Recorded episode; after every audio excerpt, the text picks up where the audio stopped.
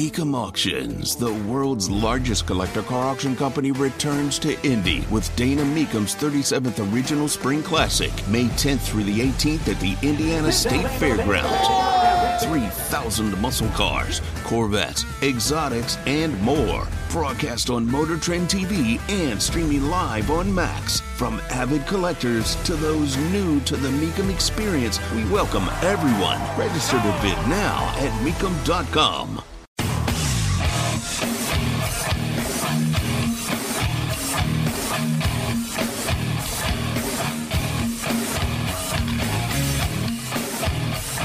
What in the hell do you think you are doing? Hey, John Boy. I'm telling you straight, it's my way or the highway.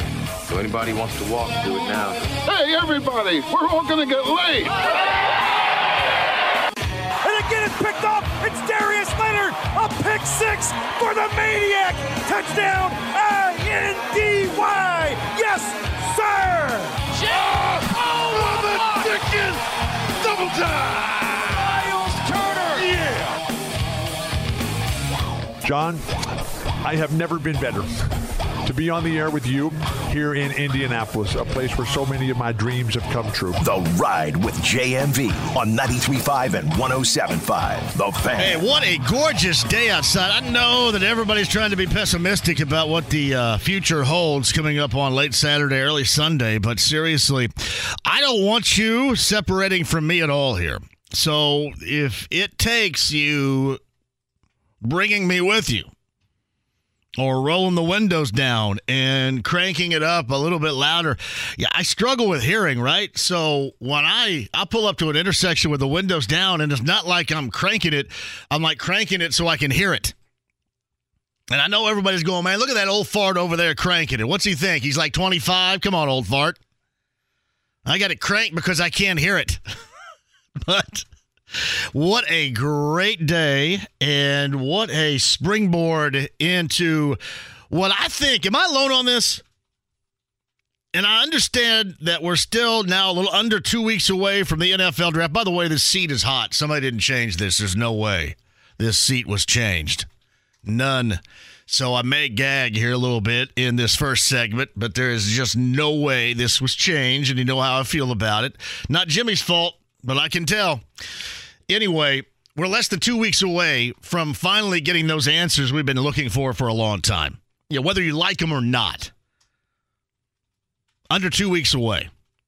And listen, I'm the first one to tell you that you guys are invested in uh, local stories, local conversation. As you can tell, I keep 95% of what I talk about to local. It's something you're interested in, you're always going to be interested in, and I recognize that it's stuff that you're just simply not going to get on the national level. It is so easy to find whatever you want out there. There is so much content, content overload. Like when I spoke to the uh, high school kids at UIndy about a month or so ago, and they said, well, I, I first got there and they go, yeah, uh, about 45 minutes. And when I got there, I thought it was going to be about 10. I said, okay, well, I don't have anything prepared. I didn't tell anybody that, but I went up there as if I had something prepared. And that's where I started because there is so much stinking content out there. You can find basically whatever you want to a national level because that is what you hear so much about.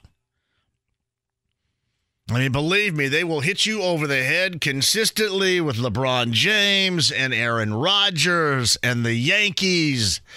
And that's why I have always run that misdirection here, understanding that we're the only ones around here that care about you. We're the only ones that give a crap about what you care about, what you invest your time and your income in being a part of. That disposable income that nowadays it's like squeezing tighter and tighter. Right? You have to make some decisions, but your decisions always surround the local teams. That's what you want to hear about. And it's weird because we are in a pattern right now. Again, until that NFL draft rolls around where there is simply not very much going on.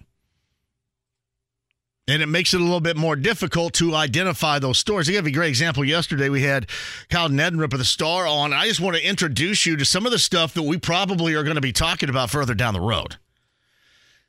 Uh, the the interesting dynamic between high school softball. We don't spend a lot of time on it, or high school baseball. We don't spend a great deal of time on it. But the dynamic of Indiana, arguably having the two best players nationwide in both softball and baseball, which I can't imagine that has ever happened. I can't imagine that's ever been close to happening. But I recognize that you want the local stuff and you want to be able to talk to your friends about the local stuff. And you know what? Furthermore, you want to be educated about that because uh, you, you hear from me and you may go parrot that to somebody else. And if that is inaccurate, I don't want you saying, well, I, I got that from that dumbass at three o'clock on the fan. I want you to be educated as much as possible on it. So the content 95% of the time here is always going to be local and rightly so because we're the only ones around here that care about you. And it's always going to be that way. However, you look at this weekend and outside of Long Beach coming up late Sunday afternoon, man, it's just not a lot like I was thinking about it in my head downstairs while I was listening to Peter Wolf's song "Come as You Are." Right? I don't know why, but I got to get myself pumped up to listen to some music before the show, and I was doing that and kind of going back and forth with the people inside the version of the lounge that goes in the midday, and kind of you know jacking around with them a little bit. And I was thinking about that this weekend. It starts tonight with the NBA, and that's going to finish off what is the play-in tournament. And while I have found that quite enjoyable. I would bet you that it's not over 50% of you here that give a big fat crap about it. I understand. But I'm excited. Like I want to see I want to see Miami get shredded. I think that's funny. And as I've talked about before, the whole the soap opera of the Timberwolves thing is kind of funny to me, but I know that that probably doesn't appeal to everybody out there. I can't wait until tomorrow, man. What sucks beyond the fact that I understand if you lose in this season and you don't make the postseason, it is and can be viewed as the betterment of the team. But still, you got this weather out here right now, and man, this would feel so great if the Pacers were playing. I'm sorry, it does stink. I know a lot of you nerds out there tell me why it's better off. And listen, I've nerdified myself too. I'm right there with you. Yeah, I do understand why it's better off, but it still doesn't make it suck any less. It just doesn't. You get this type of weather in April, and man, there should be NBA hoop, and you guys should be fired up, and it should be great. And it's just not that way. But I do look at tomorrow and I look at Sunday. Man, I cannot wait for the NBA postseason. Weird, right? It's not your usual suspects. I mean, in terms of teams, I understand, especially in the East, but you've got some really good stuff out West. And I don't know if that's just because, you know, you get the regular season out of Sacramento and for the first time in forever, it's funny, right? It's funny. I say this all the time regarding Colts fans. You don't remember what it was like when it sucked. I mean, the younger Colts fans, mind you. Yeah, you don't remember what we had to go through. You don't remember what bad was. Granted, this past season was not only bad, but it was a circus. You know, the seasons that were bad in the past were just bad and you understood going in that they were going to be bad, and you understood during the season that they probably were not going to get any better.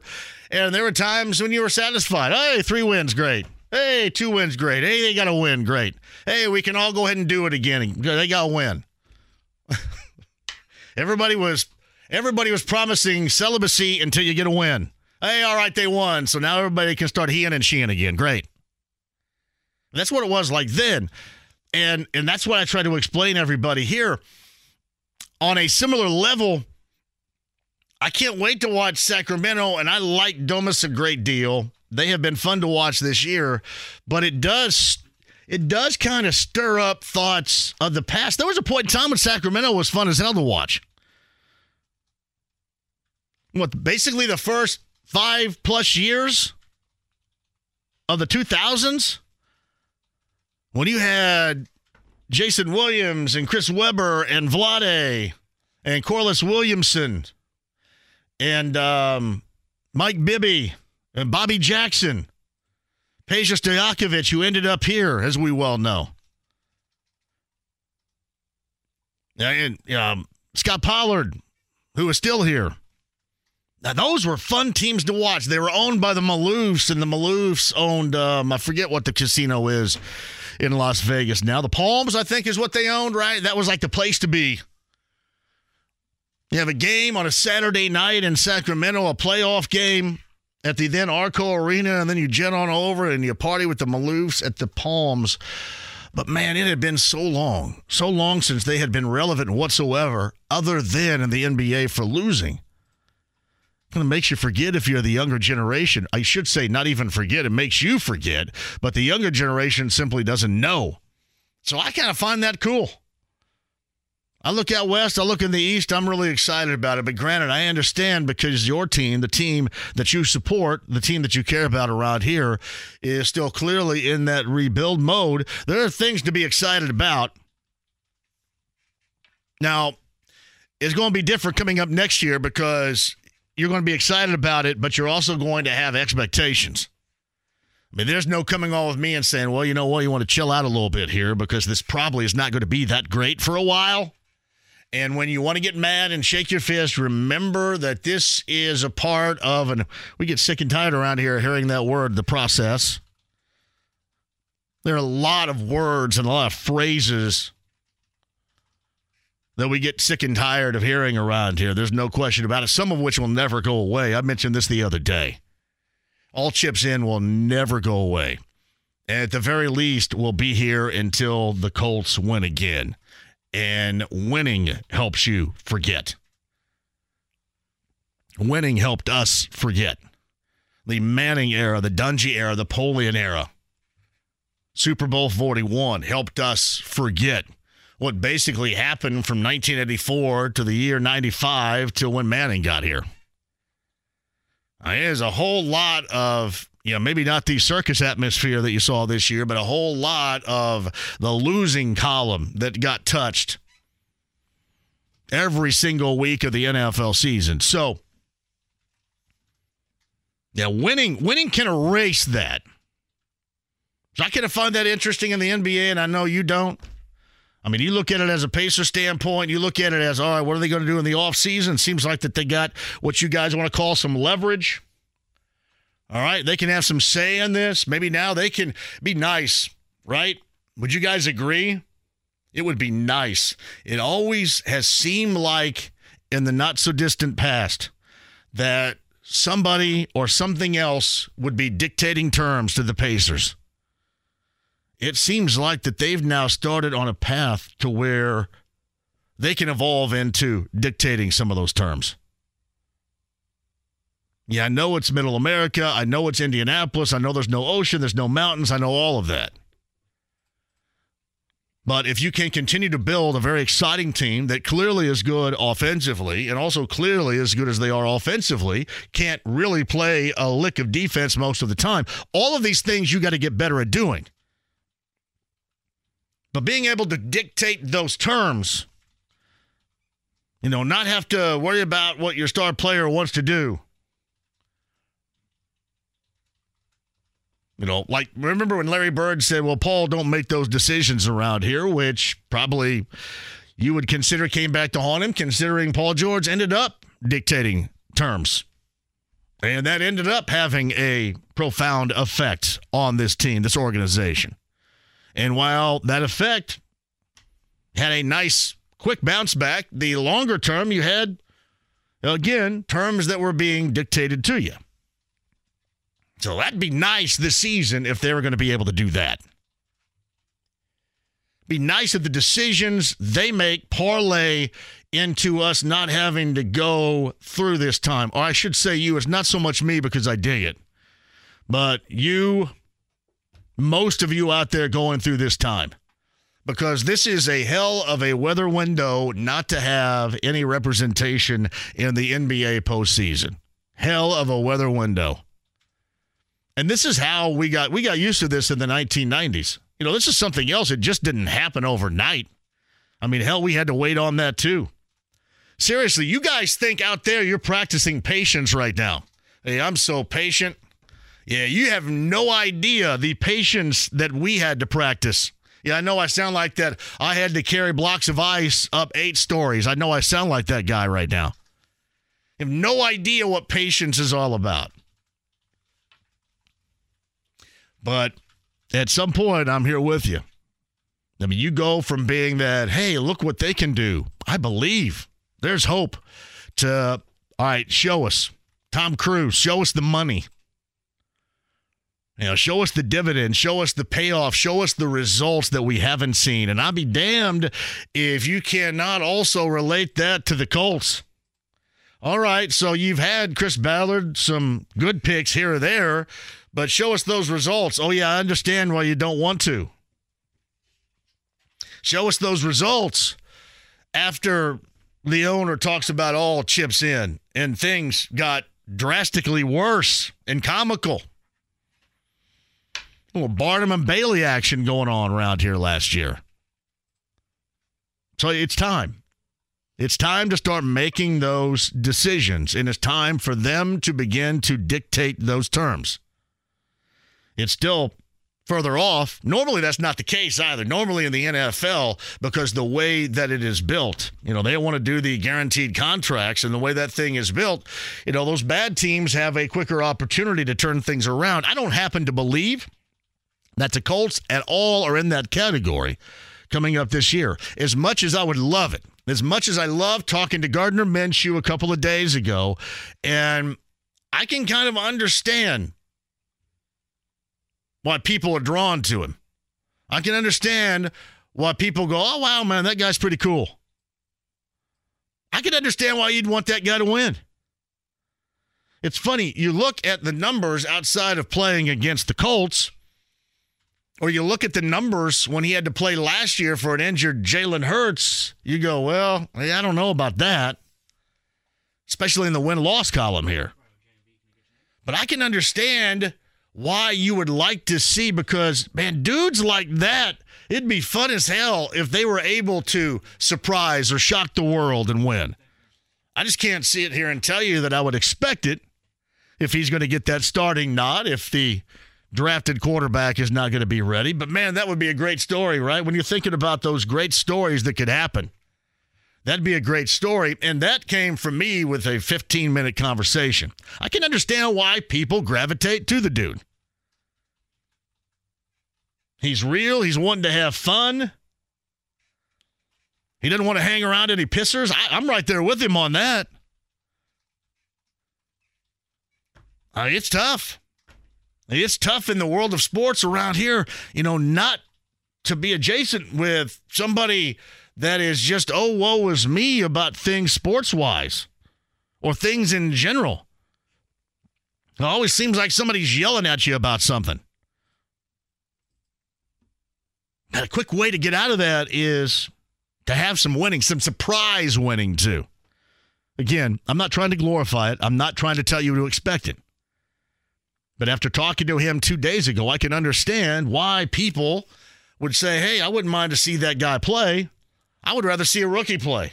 I want to get this meter started now. I want to clock in and get this thing started right now. But if not, that'd be a hell of a scenario. They do still have some good players. It's just been a while since we've seen anybody consistently be good, right? I mean, really, you're a non believer right now. Like, how many people have called me and said, well, you know what? And actually presented this, and I completely dismiss it. Seriously, I, I just, you just started your campfire, and I'm over there putting that thing out naturally. That's me. They do have good players. They should have a good offensive line, and they didn't a year ago. There are some pieces. So, again, winning far away surprises in winning, it'd be nice. I'm just telling you, I wouldn't expect it.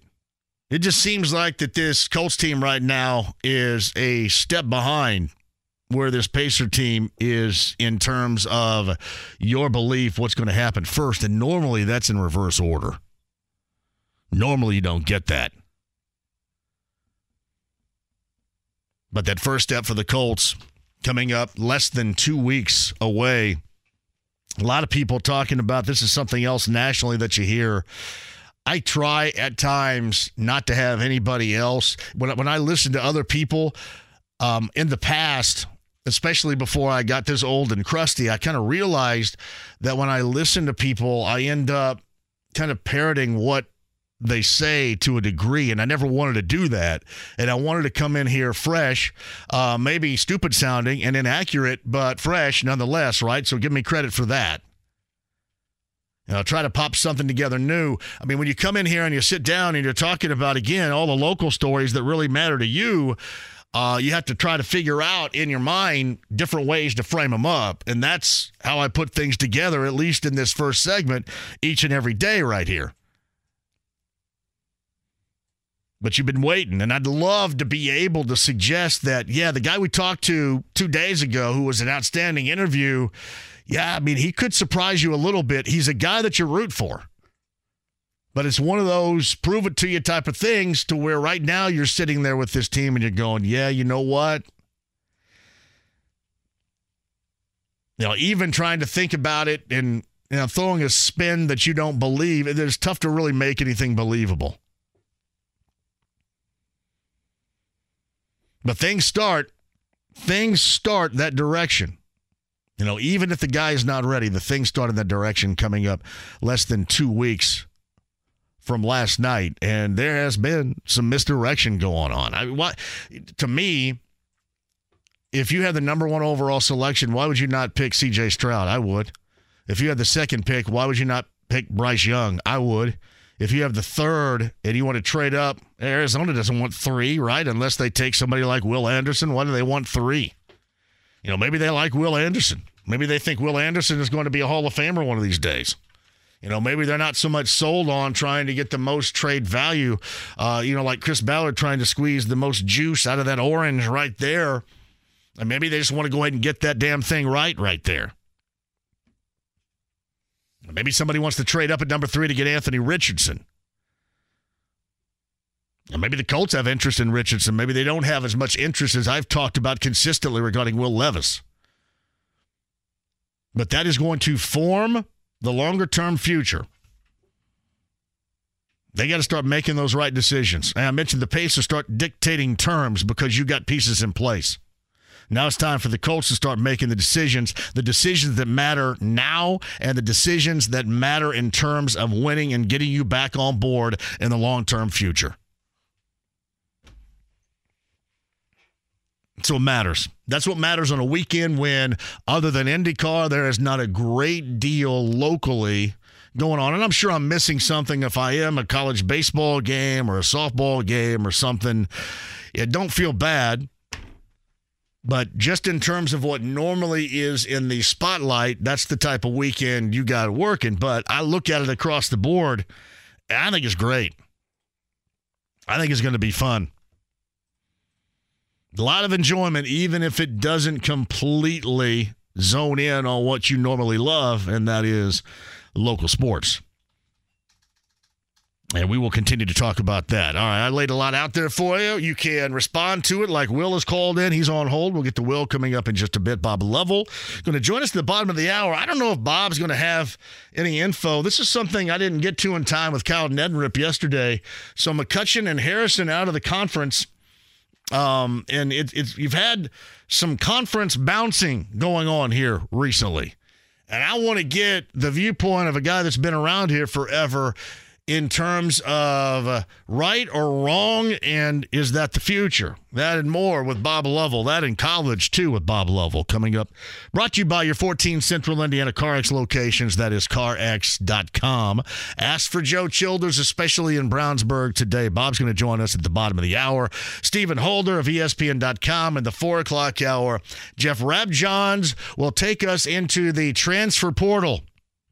It is funny as many people that have been excited as IU fans regarding the Ware kid coming in after a freshman year at Oregon, there are also a number of uh, non believers Jeff's breakdown on that and more coming up in the 5 o'clock hour. Otherwise, I mentioned 239 1070 is the number. If you guys want to dial it up, you certainly can. Inside the lounge via YouTube Live, I've already activated that. I was having fun with them a little bit earlier uh, before the show. So we'll do that again. Inside the lounge via YouTube Live, you can watch, listen, and participate. It really is a glorious thing. You got HD radio as well, and especially you can crank that up. I want you to crank this up, especially if you're like somewhere in traffic, which you're going to be. I stinking guarantee it. Like, crank it up so the person next to you can hear the show. Do that. So they can go, Would you turn that idiot down? Make them tell you to turn that idiot down, the idiot being me. 93.5 and 107.5, the fan. Your calls and Bob Lovell. Straight at you next. The Ride with JMV. I am the cream, yeah. The cream of the crop. And there is no one that does it better. 93.5 and 107.5, the fan. Block by Block is listening on the app at Flatwater and Broad Ripple. Need a live remote from here on one of these days. Here's what I, I want to hear from you today. If you guys want to do this, um, wherever you have me cranked up sitting outside, wherever it might be, a public place or your backyard, something private, let me know, man. I give you a little bit of love right here. Give that place a little bit of love right here. That looks like I've never been to Flatwater and Broad Ripple, but it looks like a hell of a place right there. So crank me up block by block. I appreciate that very much. Anybody else wants to tell me all about it? I'll uh, give you some love on the show as we move forward. Rabjohns after five, Stephen Holder, I should say, in the four o'clock hour, but on the Andy Moore Automotive Group hotline from Indiana Sports Talk. Coming at you at 9.30 tonight. Coming at you tomorrow night as well.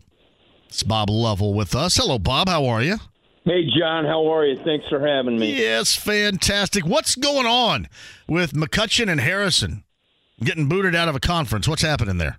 Yeah, I'm not really sure what the backstory is. I was really surprised when I when I read that this morning. Um, you know, conference uh, affiliations kind of a, a fluid thing nowadays, and you know, back in your day, in my day, you you didn't move, you didn't leave, and I think. Um, you know, in, in some respects, um, sometimes these things happen. You know, we've seen it with the Mick Yeah. um, and others, but I I don't know exactly what the story is. I was surprised because I, I think the you know affiliation with those schools makes a lot of sense geographically, competitively. Uh, I think that they uh, bring a lot to one another's schedules and a lot to their programs, and so. Uh, I'm sure we'll find out much more in the next few days. Did Harrison and McCutcheon get booted out, or are they leaving?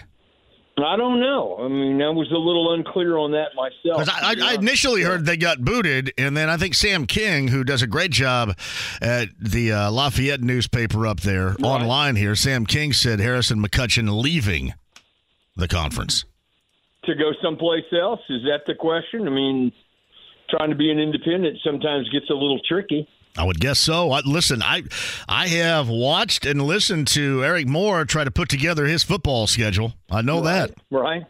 So I, I know that, that. you know the thing to you know, thing to remember is uh, is football is extremely important to what you're trying to do. You you I suppose you can make money on your basketball schedule, but for the most part, the money's to be made playing football and having uh, you know sellout crowds on a Friday night, five or four or five times a year, which can generate a significant amount of money. And uh, trying to put together that kind of schedule gets tricky, as we're finding out with Center Grove, obviously, as a perfect example. And so I'm not sure I, I, if you voluntarily left uh, and don't have a landing spot. Uh, I'm, I'm sure people would question the wisdom of that. So, I, without knowing the details, I'm sorry. I'm supposed to know these things, and I let you down once again. I'm curious about this. And Bob Lovell on the Andy Moore Automotive Group hotline. We have seen more of this recently than, at least in my recollection.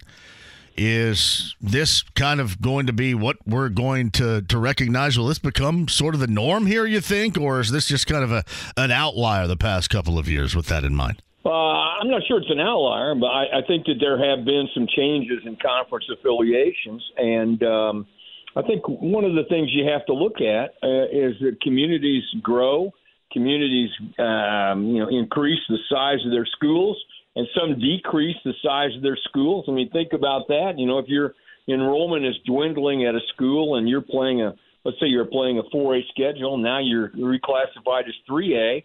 You know, you bring up those questions of why do you want to continue to compete with people who are larger than you are, and so.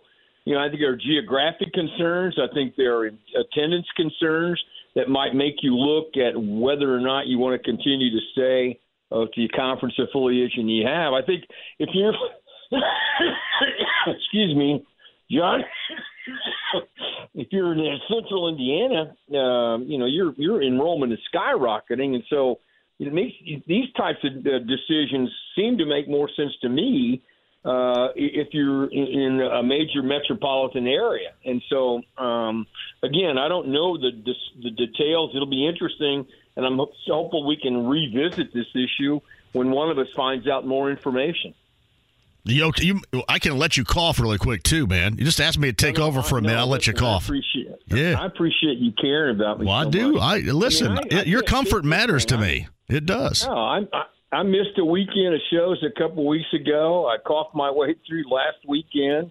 Um, I just, uh, I just, and then, you know, you know, I obviously with a heart ailments, all the problems I have with my heart, I'm on uh, copious amounts of medication. Yeah. For first time in a while, I read some of the info that they give you uh, at the pharmacy about the information Here's one that caught my eye, John. This this was a good one. Okay. May cause coughing. May cause dry coughing. oh no. I thought, well, you know, I just diagnosed my cough. No need to go back to the doctor for heaven's sakes. I think I have herpes. Well, congratulations. I'm, I'm I'm happy for you. well, I don't want to. I'm glad somebody is. Yeah, great. But, uh, so great. Yeah, that's okay. That's just that's something great. to aspire for. So good for you. But uh, twice, it's not really herpes. It's a cold sore. But I've told this story before about twice a year for whatever reason in the same spot on my lip, and this has happened. For whatever reason, this has happened for about the past 20 years. It, I never got a cold sore ever until about 20 years ago, and then it just kind of pops back up here twice a year. It's a biannual herpes oh, effect yeah. that I have. I don't know why. So I guess uh, I guess us kissing on the lips isn't going to happen, right?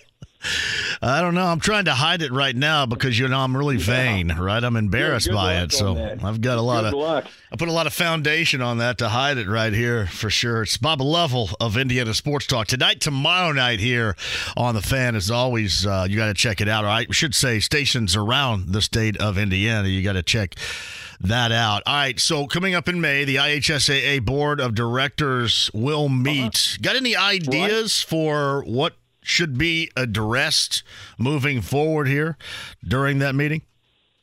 I think the biggest thing on the agenda is uh, this uh, legislation they're, they're, proposing in terms of redoing classifications um, based on you know in, uh, specific enrollment figures.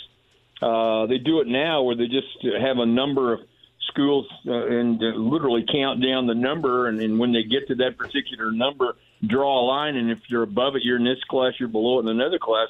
They're trying to tighten that up and get uh, more specific um, numbers, uh, cutoff numbers. Which uh, I think when they get to, I think they're going to. My guess is that's probably what they'll do, and that they'll pass it. I think there's enough uh, interest in the part of the administrators around the state and coaches and, and uh, others that they in fact will do that. And um, uh, there's a groundswell, if you will, of support for it. A lot of people like it. Gives you a, a lot more equity. It's getting harder and harder, obviously, uh, to put all this together and and make it worthwhile. They're not going to cut down the number of classes. I think they're locked in uh, with what they currently have, and so I think that'll be the number one agenda item on their spring meeting. Um, is that is that necessary in your opinion? moving forward like this? Well, I think that they, you know, the coaches associations and the athletic directors have spent a lot of time studying it, and uh, they they are really in favor of doing this, John. I mean, you have, I mean, think about it. You have Carmel with five thousand students in, in 4A, and then um, what Franklin? I think you know we're we're we I don't know what we have, but you know, we don't have 5,000 students in our high school, and so we're in the, we're playing for the same football championship that they are, and so um, it, it it is going to, you know, there will be teams that'll move up and move down.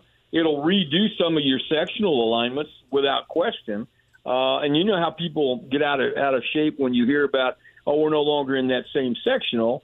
Uh, I think they've also looked at the impact it'll have on travel because we all know that that gets as further on you advance some of those travel issues become uh, severe for for schools, and so uh, I had uh, the commissioner on my show a couple of weeks ago talking about it, and you know I, I inferred from that conversation that there's a lot of support to do this, and uh, I'd encourage people to go to ihsaa.org and find out more information about it because it's. Uh, it's something I know they're they're going to address in their in their upcoming meetings in their their spring board meeting. It's a Bob Lovell of Indiana Sports Talk. He's got you covered tonight and tomorrow night. In closing, I don't think I asked you this. I know I did Greg Rakestraw, and again, we're we're further down the road and after the fact here. Um, and, and a little bit of time to soak it up and to see just how great a season they had. But where would you place the unbeaten state title season of Ben Davis among their predecessors of greatest of all time category here? Where would you well, slot them? How would you describe them yeah. compared to those? You, you, you, you clearly put them in, in a class uh, with all the other undefeateds, the the Warren Centrals, the Washingtons, the uh, the East Chicagos. You know, the, the, those uh, they have to be in that pantheon, so to speak, of great teams. They did what they did, and I granted these are different times. I understand that what they did was insane. You know, 34, 35 wins, playing the most difficult conference in the state, the most difficult schedule in the state, and yet they didn't lose a game. So, from my perspective, you know, you know I'm not going to say they're the greatest. I've never gone down that road, but they have to clearly be considered just like you consider all of those previously unbeaten and storied programs in our state without question they belong in that category. Yeah, I, I agree. It just they had. I mean, it did. It was it was just an impressive season all the way oh, around, and especially yeah. after. Uh, you know, a January point where you know you are targeted as such each and every week. It's not like the schedule gets any easier either.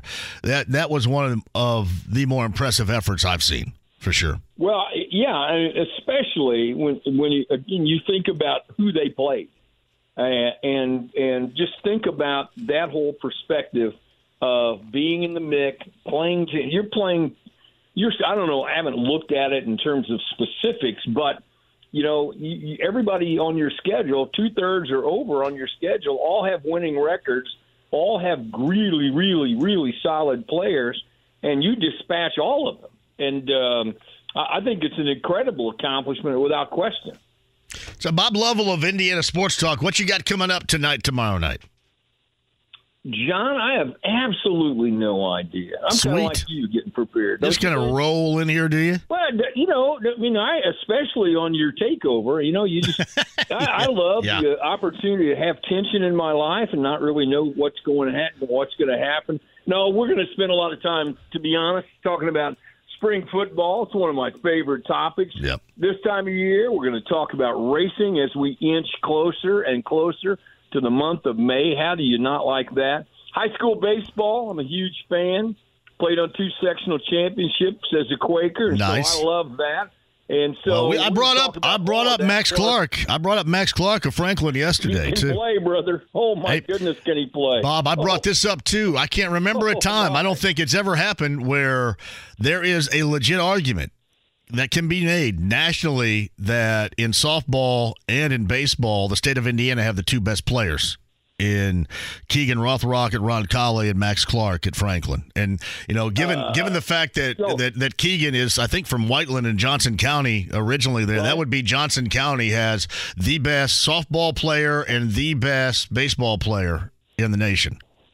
I agree with you wholeheartedly. Why don't you? You uh, should. Everybody should. Why? Why? Why do not more agree with me? I don't understand if there's an argument. Why would there be an argument? They're they're they're that good. They really are. Mm-hmm. Well, you can have that. You can put that out there that some of your folks are going to have on the show about that too. And I, I just, you I for you I, want to move to Johnson County, don't you? You feel a, a a bond. All I have to do is cross the road. County. All I have to do is cross the road. Yeah, I just walk out. If I walk out on the other side of the road, my yard off of Banter Road, I'm in Johnson County.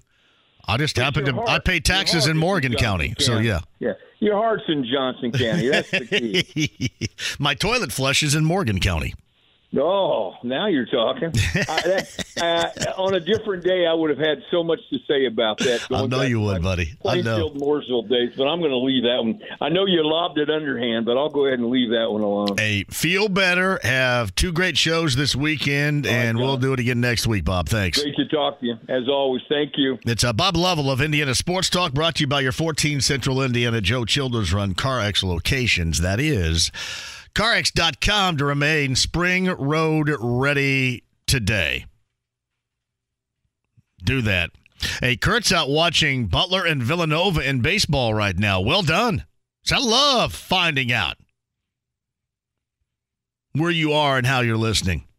Damon Dobbs checks, uh, checks in with this. What's your remote schedule next week? I believe we had the one at main event. That's a tavern tour stop on Friday of next week, I believe. And then we switch around. It's not this weekend or the weekend after, but the final weekend. So the draft weekend, the NFL draft weekend. Because I am hosting the Roncalli fundraiser, the event Roar on that Saturday. The JMV takeover goes from that Saturday to Friday. So I'll walk out of here and walk next door and do JMV takeover, three until six, and then six until midnight. And you're right, Damon. That is uh, that's two weeks from tonight. Is when I switch that around from Saturday to Friday. Be a great time. Quick break and we'll come back. Stephen Holder coming up at the top of the hour, less than two weeks away from the NFL draft. So, two weeks from right now, hopefully, we're going to be talking to whomever they draft. But certainly, we're going to be talking about who they drafted this time in two weeks. That should be a blast. Talked to Stephen Holder about that coming up at the top of the four o'clock hour. Jeff Rabjohns regarding the transfer portal. I did want to ask him about IU spring football too, and where Tayven Jackson is as far as playing quarterback is concerned. We'll do that with Jeff coming up in the five o'clock hour. 93.5, 107.5 The Fan. The Ride with JMV. Well, not really. I felt it on my leg. Come on, I don't want to see it. 93.5 and 107.5 The Fan. Uh, Bob Lovell Podcast 107.5 TheFan.com. Look who is here. You all right? You know what? That's my favorite shirt that you have right there. That's it. We got it. Yes. Yes. I will get some going too. Love that shirt. You guys have a great weekend. Listen tomorrow night too, all right? Make sure you do that. Bob Lovell, podcast 1075 The Fan. Dot com, where we talked a lot of high school, a little bit of college right there as well. Jeff Rabjohns more on the transfer portal uh, with IU in mind coming up in the five o'clock hour. Some of you have asked because Center Grove was one of these schools that received the bomb threat this morning and they called it off. I can't name off the top of my head all of them, but I know that there was more of a handful, and you guys are asking exactly what happened or if I found out what happened, and I haven't yet. I have not. I just know that I had to, again, it was kind of a redirection for me with Laney because Laney didn't end up going to school today. Uh, Blake did. So we were kind of running around a little bit this morning. But um, I have not heard anything. Uh, anything reported, I guess. I haven't really been looking, though, so there may be something there that I just simply don't know. But for those of you asking, absolutely, Laney, Laney was a part of that because Center Grove was a part of that, and that's that's a bummer. Yeah, these are the days. I look back on it. I think every day, and I didn't, and I did take the day off occasionally, like Ferris Bueller, right? But these are the days that are really fun. Those after school activities going on, and then you know, again, with more than a handful of schools here, in the entirety of the state of Indiana. You didn't get to do that today. I know there was some e learning going on, but I think CG just kind of called everything off. I called Eric Moore this morning and said, What the hell's going on around here? That's where I get all my information from Center Grove as I call the football coach. yeah, what's happening here? Why is this why is this drop off line taking so long? Got to call the football coach because he knows all. Come on, coach. John Martin writes this I'd like to see a matchup of the Ben Davis team against one of those 2000 through 2005 Pike squads right there. Man, I would love to, John. Honestly, I would love to be able to somehow, some way evaluate and compare from different eras. I think that would be fun because I, I lived through an era where still to this day, what Marion did going back to back to back in the Purple Rain era was absolutely flooring to me. It still is. With the amount of talent they had, especially over that three year period that Bill Green coached up. You know, with our good friend Lyndon Jones, with Jay Edwards, but so many others. I think it actually started like Jay Teagle and LaFon Bowens would love to be able to do that, but when you do that, clearly it's problematic because I would end up just skewing what I actually saw and what I enjoyed, and then you don't keep it on an even plane. So that'd be the problem I would have with it. I'd love to be able to do that, even going back further than what you're talking about right there. No question about that. Hey, Mark checks in with this. Just three guys are worthy of number four Young, Stroud, and Anderson. No one else. Young, Stroud, and Anderson worthy at number four. So you think Carolina climbed all the way up there to get Young? There's no way they did it to get Richardson, right? That's been said. I'm not going to dismiss what Mark says about Anderson either.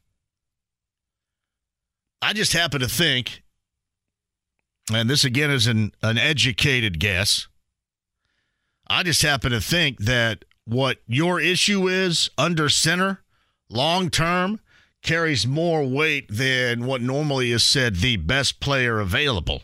That's going to be an interesting question to ask right there if they do decide to go a different direction. Or check that. If they do decide to draft a quarterback, or if it's Levis, or for example, if it's Richardson. Was that the best player available, or was that the player that fit the need and a drastic need that you had at quarterback? The most serious need that you have? That's the question. That's the question that needs to be asked afterwards. And hopefully, coming up in in two weeks from today, we have folks on here that are answering that question. Stephen Holder is going to join us coming up on the other side. We'll talk about that and a lot more. Again, if you are out and about today, make sure you take us with you, uh, whether it is on the stream or the app.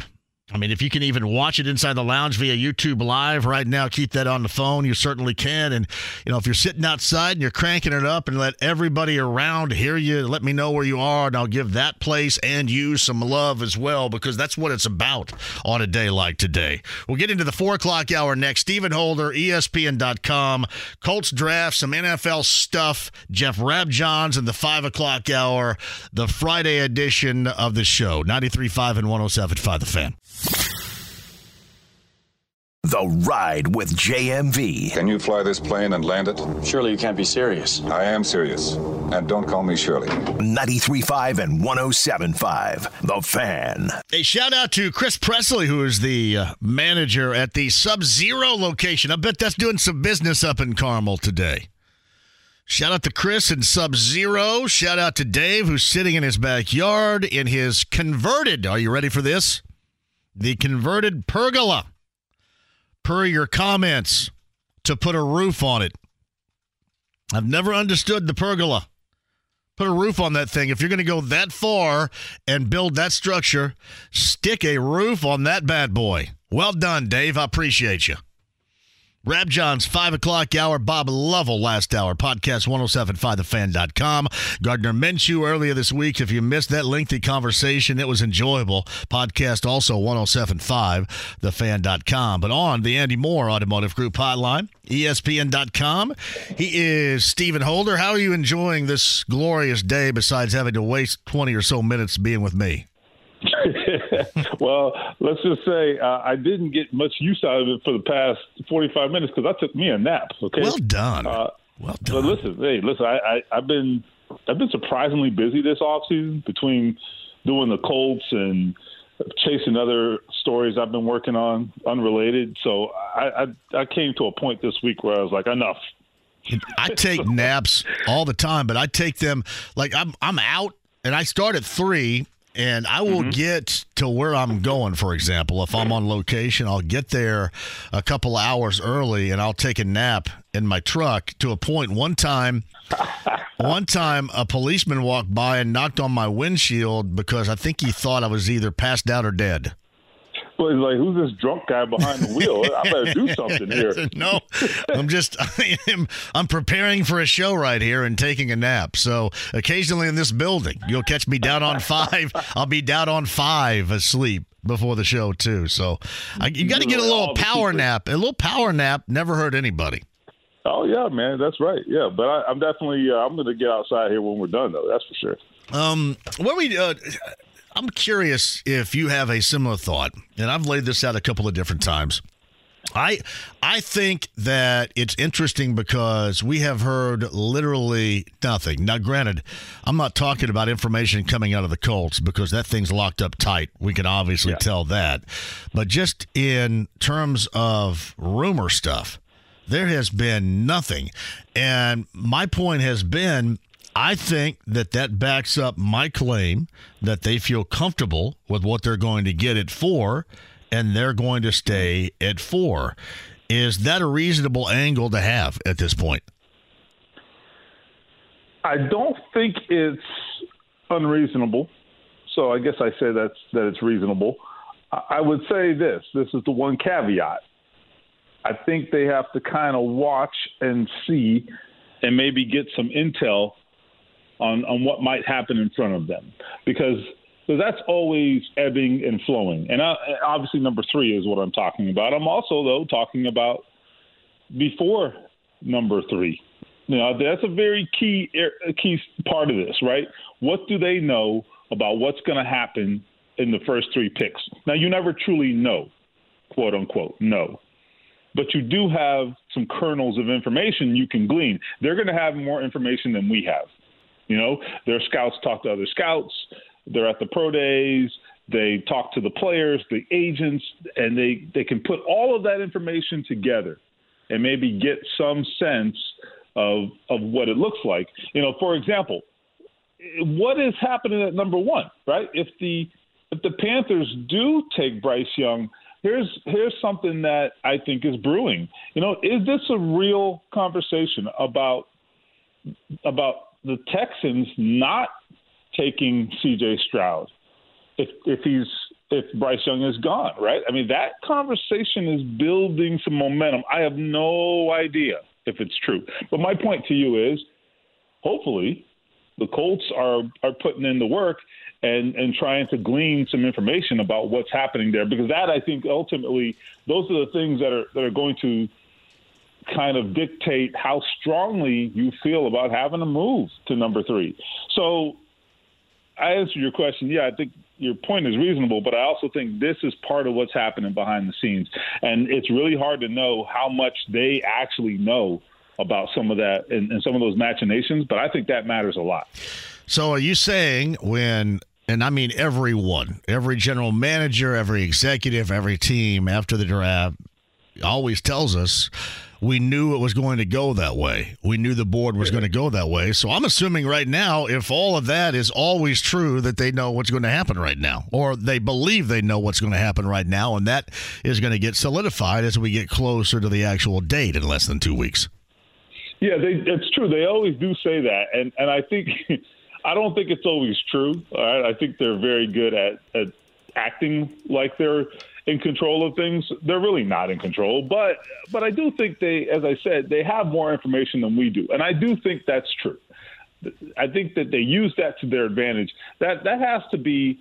I think some teams are better at it than others, right? Or some teams are better at anticipating scenarios than other teams. I don't know what are all uh, of the ways that they glean that information. It's actually a story that I'm thinking about working on.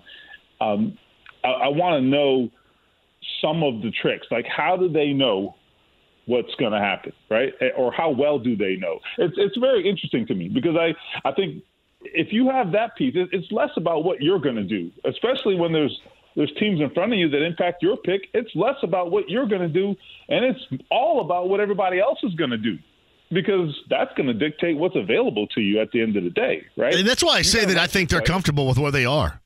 Yeah, because they feel yeah, that they so, know that. And that's that's my theory. I and agree. again, it could be completely proven wrong, and it could be proven wrong by somebody throwing a Fernando Valenzuela screwball up there at the very Mm-hmm. beginning and kind of upsetting it, which which really could ultimately play into the Colts' favor if you're not so much dialed into the land of Will Levis or Anthony Richardson or Right. Will Anderson or trading back or whatever the hell. Yeah, I think that that does make sense, right? That, and and here's the thing: there's only three picks ahead of them, right? So there are only so many scenarios. I mean, I, I guess there's a lot of scenarios potentially, but likely scenarios, right? There's only so many likely scenarios, and if you have gone through and played through all of those scenarios, and you are comfortable with at least most of them, then I guess I agree that you know if you sit at four, uh, you you're going to be able to accept whatever outcome yeah. uh, comes to you. Yeah, I, I, that's think I think that tells us that because had Yeah. they been worried about that, they would have and certainly could have done something about it. Well, they, they had they've had multiple opportunities to do something. They had an opportunity to go to number one. They they didn't seem very interested in that from all indications. Not just because they didn't do it, but also because it appears, just from the intel we've gotten, that they didn't try very hard. Number one, so that's that's one indicator. And then right now, I think the the fact that that that Carolina trade happened so early, I think it creates some urgency. If you are trying to go to number three, I think it, it creates some urgency there because there's already been a big trade in this draft. You would think that there'd be urgency uh, by teams trying to go to number three, and that that wouldn't necessarily happen on draft night as we're accustomed to, right? So that hasn't happened, and I guess what we're exactly a couple weeks out now. So. Yeah, I think it's a it's a reasonable assumption to make, and I I think there's also another angle to this. You talk about being comfortable, you know, with with how this would go. I, I think we also know there hasn't been a lot of separation between these quarterbacks for the Colts from from every indication, at least between Will Levis and Anthony Richardson, uh, from from what I have heard, and, and I think that would be what your information uh, reflects as well. If they haven't, if they if they don't have a lot of separation between how they have these guys ranked, well then why go up and give up the assets to move up, right? That's the other side of that coin. Um, at the end of the day, you're you're fine with either guy potentially, you know. So I, I agree with you. I agree. So Stephen Holder via the Andy Moore Automotive Group hotline. They satisfied as I feel that they are right now with a, a peak of this offensive line, other than you know figuring out what they're going to do at right guard. Are they satisfied with Raimann and the other three standbys, figuring out what to do at right guard, and then believing last year was maybe more of a product from either a a bad quarterback that could not get out of the way from anything, couldn't throw the ball down the field, and you know maybe even if you want to throw him under the bus as well. And I know we did many a time. Chris Strausser as the coach of that unit, are they are they hoping and believing that a change of scenery under center will make this offensive line better? It sure looks like it, but I actually don't know that I, I think I don't know that the quarterback is going to be that much of a game changer for them, though. I, I think it has to be performance too. You know, um, the, the the quarterback situation was was definitely a, a problem. It's pretty horrific. I mean, yeah, yeah, for sure. But but I but I'm also saying I don't think changing the quarterback necessarily flips this thing 180. You know what I'm saying? Like there has to be some improvement too. There has to be, and and I think when you when you look at it, uh, Ryan Kelly, I really felt that they they felt Ryan Kelly was salvageable. Uh, there there was some some sentiment of that all along. I think they wanted to find out whether the new coaching staff agreed, and clearly they do, right? So Ryan Kelly, they think is salvageable. He's back. Uh, the right guard situation really did impact him, I believe, and it definitely impacted uh, the running game for sure. You know that was that was a big problem last year. The, the, the fact that they couldn't get the running game going, I, I think that was a, a big indicator that it wasn't just about the quarterback. Uh, the the lack of running lanes for Jonathan Taylor what had nothing to do with the quarterback. It had some maybe in terms of the defenses and how they were playing them, but but it but it really was a product of of what was happening up front. Unless we think that Jonathan Taylor lost his magic, and I don't. I know he was hurt, but I, I really think that was a product of of subpar play up front. You know that that right guard spot was a huge factor there. Ryan Kelly didn't play it quite as well as well, so that's a factor. Uh, Quenton Nelson played below his expectations, and then left left tackle was just a disaster early. Got better. Uh, I think they're hoping for that to continue this year. So they got to figure out right guard. Uh, Braden Smith's going to be fine, I think. I thought he started poorly, but got better, and I don't think he was quite as as weak later on. I thought he he played pretty close to his level later on, so I think he's going to be fine at right tackle. But but the the left tackle has to stabilize. Right guard's got to be uh, just a complete change, I think, and then Ryan Kelly's got to be better. Quenton Nelson will be fine, I think, but you know there was a lot going on. Okay, let's put it that way. I'll give you a, a new twist to that question too. Maybe even not so much considering any change in quarterback that was an absolute mess a year ago. But how much of is it, is it believing that the change in offensive philosophy and Shane Steichen is going to help this group? Certainly more than it got. I mean, is that more than than the credit that you would give to whatever quarterbacks under center? with the way that this offensive line plays? I mean, are they giving a lot of credit here to Shane Steichen? Because uh, listen, I do yeah. I think that it can happen. Yes, but we still have to see it. So I guess I'm still a bit on the outside looking in. But is that their theory? Yeah, a lot of uh, listen. You, that's that can apply to a lot of things. Frankly, they're putting a lot of faith in Shane Steichen, and this goes way beyond the offensive line. I think it's an important point because you're right.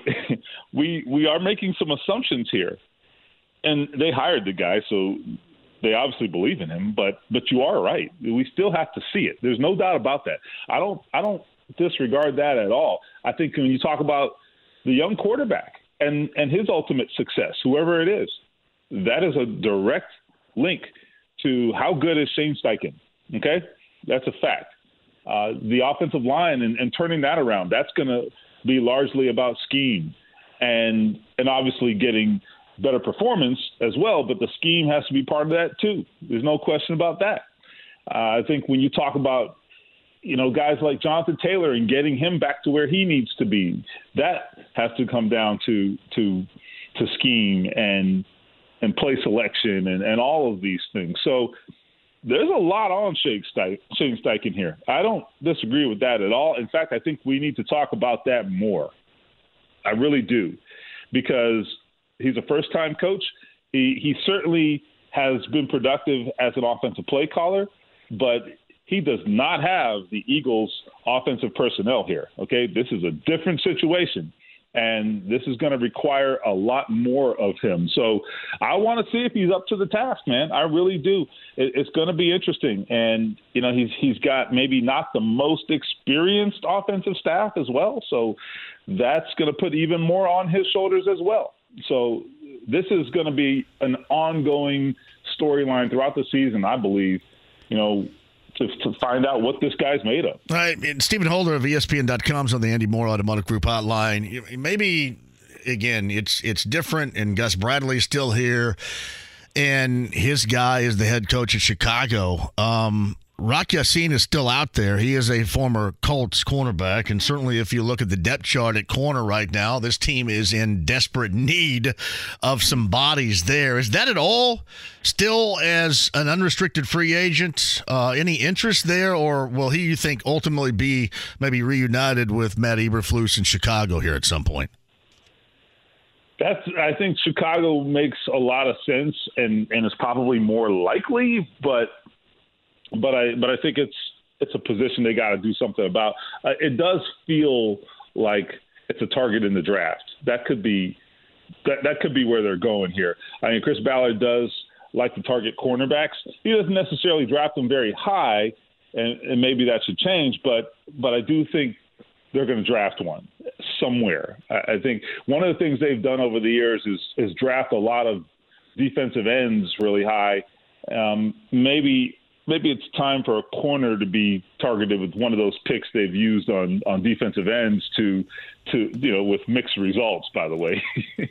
So yeah. i don't know. It'll be interesting. I think that's that's the question for me. Do you go out there and you and you pay somebody or do you do you maybe make that a, a priority in the draft? I actually wouldn't mind them making it a priority in the draft. I think there there have been a lot of corners have a lot of success very early on in recent years as young corners. So you can find those guys and and have them play pretty early on.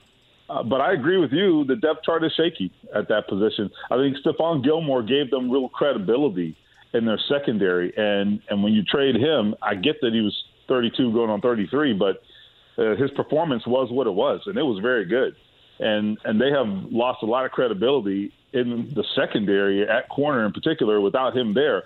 Um, now, Kenny Moore being back does stabilize things a little bit, but but I agree. I think in the long term, uh, they're going to need somebody reputable back there, and I, that's why I think it's it's a, a concern or a I should say a target in the draft. Is is Rock reasonable there? You think, or is that no way? They they're not going to go back to that. I, it's hard to read, man. You know, I don't know. It, it just because I think I look at it this way. When Gus Bradley came in here, I mean, one of the first things they did was trade him. I mean, you know, I know why they traded him. They wanted he wanted that particular uh, type of he wanted a particular type of rusher, and he got that in Ngakoue. But uh, I don't know. I I also it also depends on money too. I mean, if you get you know Chris Ballard plays that waiting game, and and if he's if he's at a certain price, maybe it becomes more reasonable. But but what I worry, what I wonder about more is less about Chris Ballard and more about what is Gus Bradley like. I, I don't know. I don't know what kind of corner he likes. just, I don't understand. I'm not exactly. I'm not entirely sure. And, I, and what I say when I say that is because you know last year we talked about this. You know when it came time for, you know some of the, the some of the personnel decisions they were making at times, I was a little confused myself. So I don't know. I, I just don't really know I don't really know what his mindset is when it comes to corners. Maybe that's why they go draft one and give him what he really wants. I don't know. We'll see. Yeah, I, I would consider that too. Stephen Holder of ESPN.com is with us. Um, I think you guys got a similar answer as I did going back to the February combine here in Indy from Chris Ballard. When I asked him about Shaquille Leonard, he said, I would not bet against him, which you can take as, you know, wow, he does believe in him. Or you can also suggest, well, he had zero to say on that. So I don't know if he's ever going to be back to what he, he once was. I'll ask you this What do you expect? Because that's a big deal moving forward here. You know, what he is going to be. Do you think he ever will be what people came to expect? Or I guess I could phrase it this way, or you have a, a number of questions until you actually see him play about that. No, you're right. You know, on a couple points. Number one, it is a big deal, like a huge deal, because I would submit to you. I have no way of proving this, but I would submit to you that if Shaquille Leonard plays at 100% last season and plays the whole year, he probably gets you a couple more wins. Okay, that his ability to take the ball away, it changes games. It literally changes games. And so you have the guy who who has maybe the single biggest impact of any player on the team in, in terms of just individually, right?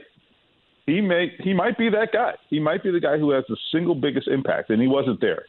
And when he did play, you could basically say he wasn't there, okay, because it wasn't good. So what I'm saying to you is, yes, I agree. It's a huge deal, and it's a game changer if he's out there. Uh, how do I take it? I I think they're cautious. Uh, They're going to be cautious, and they they kind of got burned with that last year for a couple of reasons. Number one, it, it was a difficult thing to diagnose. Uh, so you know you're at the mercy of the the medical experts, and and somewhat at the mercy of of the player and and how he handles things. And look, I mean, they they wanted to believe that he was back, and I think my read of it is that Shaquille was was really eager to get back in the lineup and was was impatient and and wanted to see some progress. So they kind of you know let him kind of ease back in and and probably let that process go a little faster than it should have. To be completely honest with you, and then the reality is it wasn't totally fixed either. So so he was he wanted to do more and kept wanting to do more, and yet the results really weren't coming because medically it, it wasn't he wasn't where he needed to be. That thing wasn't completely fixed. So this is a long answer, but what I'm saying is they're hoping they've got they've got it right, and the truth is they won't know for some time until you truly get out there and he really pushes uh, at the level he has to push. That's when he's going to know whether that thing is really firing where it's supposed to be. I've gotten some good intel on it, but I mean it's so early that you know what what stock can you put in it, right? That's kind of where we're at. But the the good thing is that the timeline now is very different than last year. Shaquille had that surgery, I believe, in June last year. So much closer to the season. Now he, he basically missed almost an entire season, but uh, he's got a lot of time between the surgery and the time they put the pads on in August, right? So so he's on a much different timeline now, and they're going to know much further ahead of time uh, than they did last year. That that's the other factor here. That that surgery happened so late in the off season that there was a one shot deal. You know, they had one one attempt at it to, to kind of get this right. So now they did the surgery. They can do different approaches to rehab, bring them along slowly. They can do baby steps for months here. So hopefully that works, man. I, I don't, I can't tell you anything more than that, and I don't think they can either. And and that's just the reality of it. It's going to be a long road until we get some certainty. Uh, but it, it's a huge, huge question, and I think it changes everything for the Colts if Did- he's out there. Did you talk to Buckner? I was there for that. Yes. Oh, um, so did Chris Ballard talk to to guys like Buckner, uh, the veteran leaders on this team, you know, about the direction and you know if they were you know okay with it? Is that kind of how that went down? Is that accurate? Well, I my read on that is actually is, is actually slightly different. Because that's what Buckner said, right? Or that's Yeah, how he answered yeah. the question. Yeah, go ahead. No, no, you're right. You're right. So I remember talking to to DeForest at the end of the year and asking him, you know, just what he envisioned for his future, and he told me at that time that he wanted to hear from Chris Ballard. So I don't know whether he walked into Chris's office and said we need to talk, or whether Chris reached out to him. My read is that DeForest wanted to talk, and so I don't I don't necessarily think that it's it's that unusual. I do think that Chris Ballard does do that with a lot of his his core guys. Uh, he, he tries to have that open door policy. So I don't think it's it's unusual, but I do think I think both guys wanted to have that conversation. If you're Chris Ballard, you you got to know that that that this guy is is on your side and that he's with you, right? I mean, I think that's just smart. And then on the other side, you had DeForest Buckner, who had just been through basically another hellish season. Is like, I'm sick of this. Uh, Where are we going? And and I think he probably needed to hear from Chris Ballard, like, hey, I've got a plan. I don't know what the plan is necessarily uh, because I don't think they've articulated it. But but the the fact is, he heard what he needed to hear, and he's on board. So I, I really think time away from things does kind of let you simmer down too. Um, my conversations with DeForest after the season, uh, there was a lot of frustration there, and he I, I never got the sense he was going to ask to be traded or anything like that. But but I also knew that that he wasn't pleased with where things were. So so I'm happy to hear that he is pleased with whatever direction this is going. Um, but but I also think he's placing a lot of trust in Chris Ballard, which is what he said. He said I, I trust Chris that doesn't mean that he has all the answers. that that DeForest got all the answers. I don't think he got all the answers. I think it was more a matter of like, hey, hang in there. We're going to get this right. That doesn't mean they answered the questions. It just means that he trusts them to to get the answers right eventually. Right. Does that what, make sense? Yeah, that does. It, well, I just I'm I'm curious because I'm trying to just, you know, w- with that response that he had, I was trying to read the room as to all right, yeah. then what was he told? accepting a you know a long it's kind of what Rick Carlisle told me of the Pacers back in October when you know just kind of chill out a little bit this could be a bumpy ride kind of thing and he, and I just was wondering if that's the conversation he got in in describing how to accept this draft and then this this upcoming season Stephen Holder yeah. joins us go ahead you, you got something you want to add here because I got one final yeah. question for you yeah yeah it's interesting I, I really think I, I think the the Carlisle thing is is applicable here, right? I, I do think. Well, there's no question about that. Right. Absolutely, because they they did the Pacers did something that the Colts really need to do this year, and they, the Pacers went through yeah. December and gave this fan base hope and interest, and the Colts need to find somehow some way to infuse that to this fan base because going in, there's not a lot there. I think this this could be this could be their Pacers season. you know what I'm saying? Like this could be the, the the next season for the Colts might be last season, this this just completed season for the Pacers. And if it if it's that, then I think I think it's okay. And what I mean by that, let me define what I mean. What I mean is you can see the vision. If we can see the vision, then I think this thing will be successful. This ain't going to be about wins and losses for me. I, I don't think it is because – they've made it about trying to win for the last five years, and they haven't done a damn thing ultimately, right? They they've made no progress in the aggregate when you look at it in its totality. They haven't made any progress as an organization. They won some games here and there, but you know they haven't progressed. They haven't done anything. So I think this is I don't know if you want to call it a rebuild, a reset. I don't care what you call it. I, I just think this is really about long term progress. And and for that, you really got to see progress at quarterback, and you just want to see growth in general.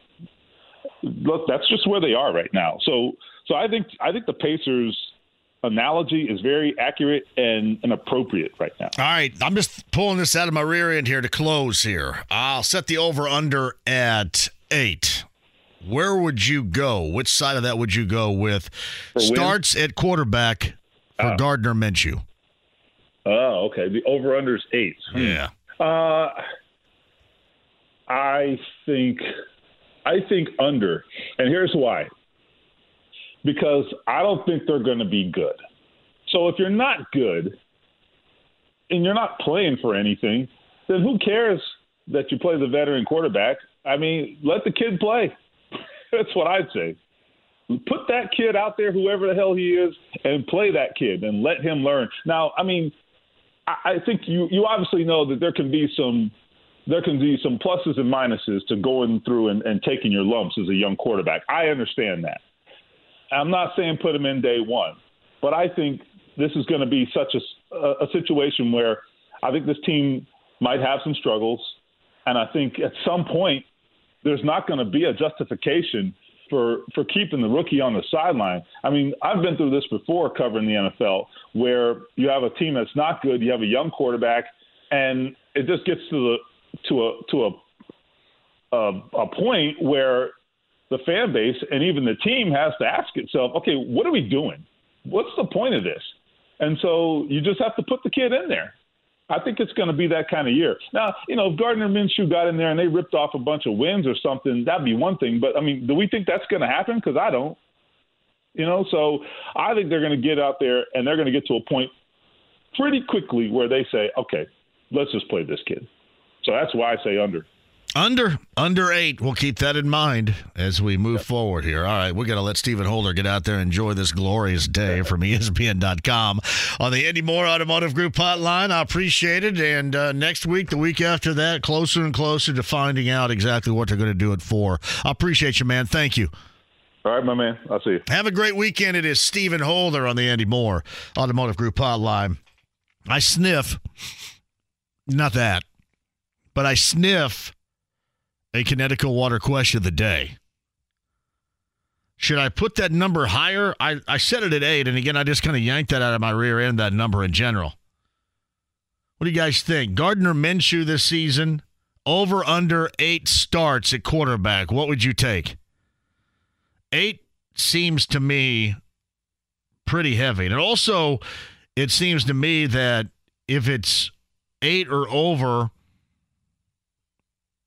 then maybe your dude either got injured or you picked an injured guy or you picked a guy that's going to take a while. Correct? It does. That doesn't just smell, that reeks of a Kinetico water question of the day. And speaking of which, if your water reeks, get my guys Joe and John a call today. They'll come out and test it. KineticoIndy.com. You'll get a great deal and $100 in additional savings just by mentioning my name. Kinetico Water Question of the Day coming at you. Me and you on the other side. 239 1070 935 1075. The fan. The Ride with JMV. This situation absolutely requires a really futile and stupid gesture be done on somebody's part. We're just the guys to do it. 93.5 and 107.5. The Fan. Yeah.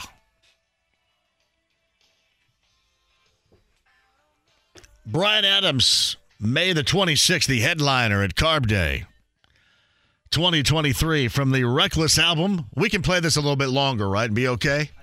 How long can you go here? From Reckless, somebody right here. You know, it's funny. I was listening to 80s on 8, and Nina Blackwood was on, and Nina was talking, and it was talking about Carb Day, talking about Bryan Adams at Carb Day. It's a part of that tour. I'm telling you, you guys are going to love it. That's a JMV guarantee. IMS.com. Get your tickets today. Make sure you're a part of it. May the 26th, Soul Asylum opens up for Bryan Adams. Carb Day 2023. IMS.com to get, again, your tickets today. Do it. Be a part of it with me. JMV, why do I glance at your Twitter timeline and people are talking about tartar sauce? I have no idea. Whatever floats your boat. Andrew says this I plan on making a bunch of Uber money here locally with convention attendees this weekend. Uh, it is certainly crowded downtown. There's no question about that. And then I think they shut off like a lane or two of Illinois right there in Washington. That seems like a swell plan. Well done. Well done. and then you can still turn left on Washington. And then you got to wait for people to cross through the crosswalk. And that's just all kinds of clogged right there. JMV, I have it cranked because I can't hear. So everyone gets to hear your voice. That's beautiful. That's exactly what I want. That's exactly what I'm looking for. Thank you very much. Wherever you are outside right now, I know the clouds are moving in, but it is still a glorious day out there. So enjoy that. But I just want to make sure while you're enjoying it that you also have us cranked up. But the Mavericks fined $750,000 for conduct detrimental to the league, resting Kyrie Irving and several other role players during that game against the Bulls back on April the 7th. $750,000. And I mean, hell, Jason Kidd talked about it. Yeah, that's what we're doing. And and believe me, the Pacers were doing the same thing down the stretch. They just didn't talk about it. That's pretty funny. You got to admit that's pretty funny. $750,000. This has been, you, you think about disasters this season, you know, obviously we talk about the Colts in terms of that, but the Mavericks, a disaster. What a disaster for Mark Cuban. Now you go out and you get Kyrie Irving, and your team gets massively worse. I know he's, you look at 750 grand. It's not like the way we look at it, but still. That's some jackassery right there, everybody. Makes me laugh, though. That is for sure. All right, 239 1070. I got time for some calls. Rabjohns going to join us at the top of the hour. Transfer portal information for IU and a little spring football action. When is, um, look this up, James. When is Little Five weekend? That's probably not this weekend, right? Is Little Five weekend next weekend? I wonder if they're going to enjoy this type of weekend, weather-wise. There's always, it was always kind of a flip of a coin. Normally on this weekend, it would have been Gus Macker, and if Gus Macker weather was great, that means Little Five weekend weather sucked, and if Gus Macker weekend weather sucked, that means Little Five weekend would be great. Is it next weekend? I believe so. It's Friday, April 21st, and Saturday, April 22nd. I never have seen one moment of that race, not once. I never attended one time, but I had a hell of a time while not attending. Let me tell you that. Hell of a time. never went to one race. I just was never really interested in watching them race bikes. I love the movie Breaking Away. The little guys, the little guys out there.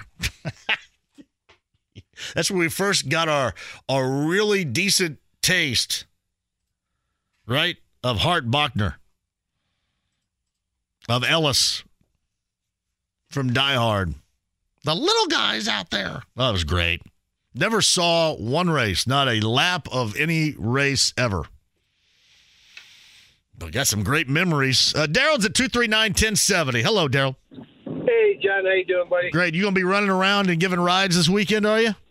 I just finished. Uh, I've been on since eight o'clock this morning. Going to take a little break, so to give you a call and say. Well done, right there, man. I, I, I makes me feel good, Daryl. That you're going to take a break and listen to the show. Thank you. Hey, I, first of all, great job with the interview um, with Gardner, Gardner Minshew the other day. You should have. You could take a whole hour with that guy. I, there's no doubt. I, like there are some things I want to do in long form, and that's one of them right there. So what we got to do, Daryl, is we got to get him up to Mystic Waters. Uh, with Brent Halverson up there for a weekend of uh, or you know a night overnight hang a little bit, and I think that's that's the type of show party we need right there. There you go. I, I really don't think the, the Colts should take a quarterback in the draft. They just got too many other holes they need to fill. I think they got a better shot of getting a, a, a long-term quarterback in next year's draft. I just don't think that the, any of these guys are going to make it. Well, I mean, you very well could be right. I just, uh, again, to me, they're they're going to draft one and they're going to roll with one they believe in. But you're right about the holes they have to fill. There's no question. Hey, if I was going to give you the over under eight games started, Gardner Minshew, which one would you take, the over or the under? Over. I think he starts every game next year. Daryl, To hear from you tomorrow night. Make sure you got me turned on to the JMV takeover and I let all these out of towners enjoy it. brother. What's Yeah, that? you- you- I always get you turned on on Saturday. Hey, let me ask you another question. I don't know if you know this. How come there's so, so few uh, uh, concerts out at Ruoff this year? Um, I you know what? Until you brought that up to me on Facebook, Daryl, I haven't noticed. Is that true? Yeah, there's only like 23 concerts. Are they are they still in the process of adding right now too? I mean, they I'm assuming they don't have the entire schedule ironed out. But I will tell you this, and I I I mentioned this during COVID. This goes back three years. I told you when everything was back to like everybody is touring now. Like everybody that's ever played a note of music is on a tour now. I mean, Fish isn't going to be. They're always out there. That's weird. The only double uh, double night concert is Dave Matthews. You know, I, Yep, yep. I know I know a company that does does all their does a bunch of work out there, and they say that's all they're, they've got scheduled. Is uh is Buffett back out there this year? Because he wasn't there last year, was he? Nope, he's not there this year either. Man. It doesn't start. Doesn't. I mean, the first concert's May 27th. Yeah, normally it starts like the second week of May out there, doesn't it? Yeah, and June's always a big month for him out there. Well, I've got to ask somebody about that. I didn't even think about that until you asked me. That's a hell of a question. Yep. All right, brother. You have a good night. Uh, You got it, Daryl. Thank you very much. I'll talk at you tomorrow on the JMV Takeover. If anybody for Live Nation can answer, I'm just kind of curious if that's true or not.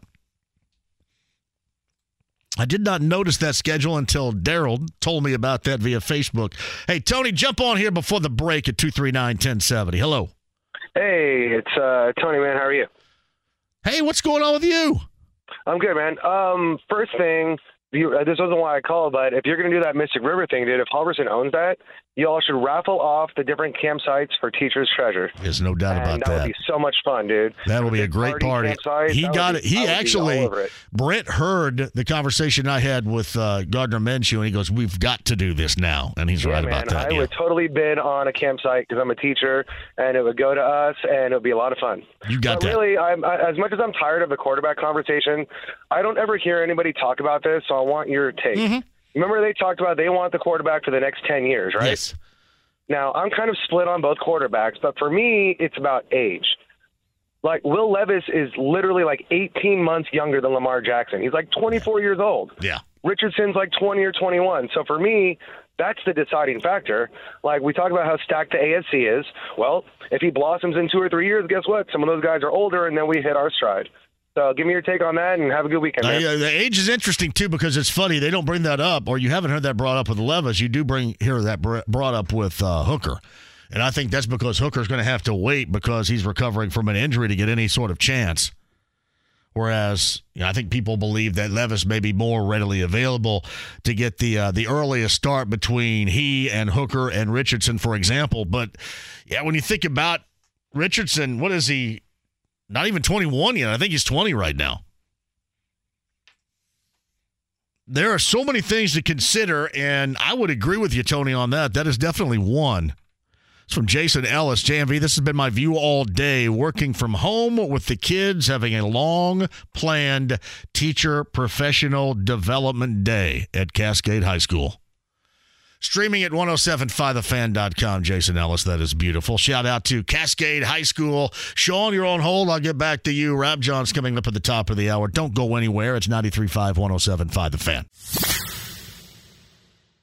The Ride with JMV. And you can tell Rolling Stone magazine that my last words were I'm on drugs.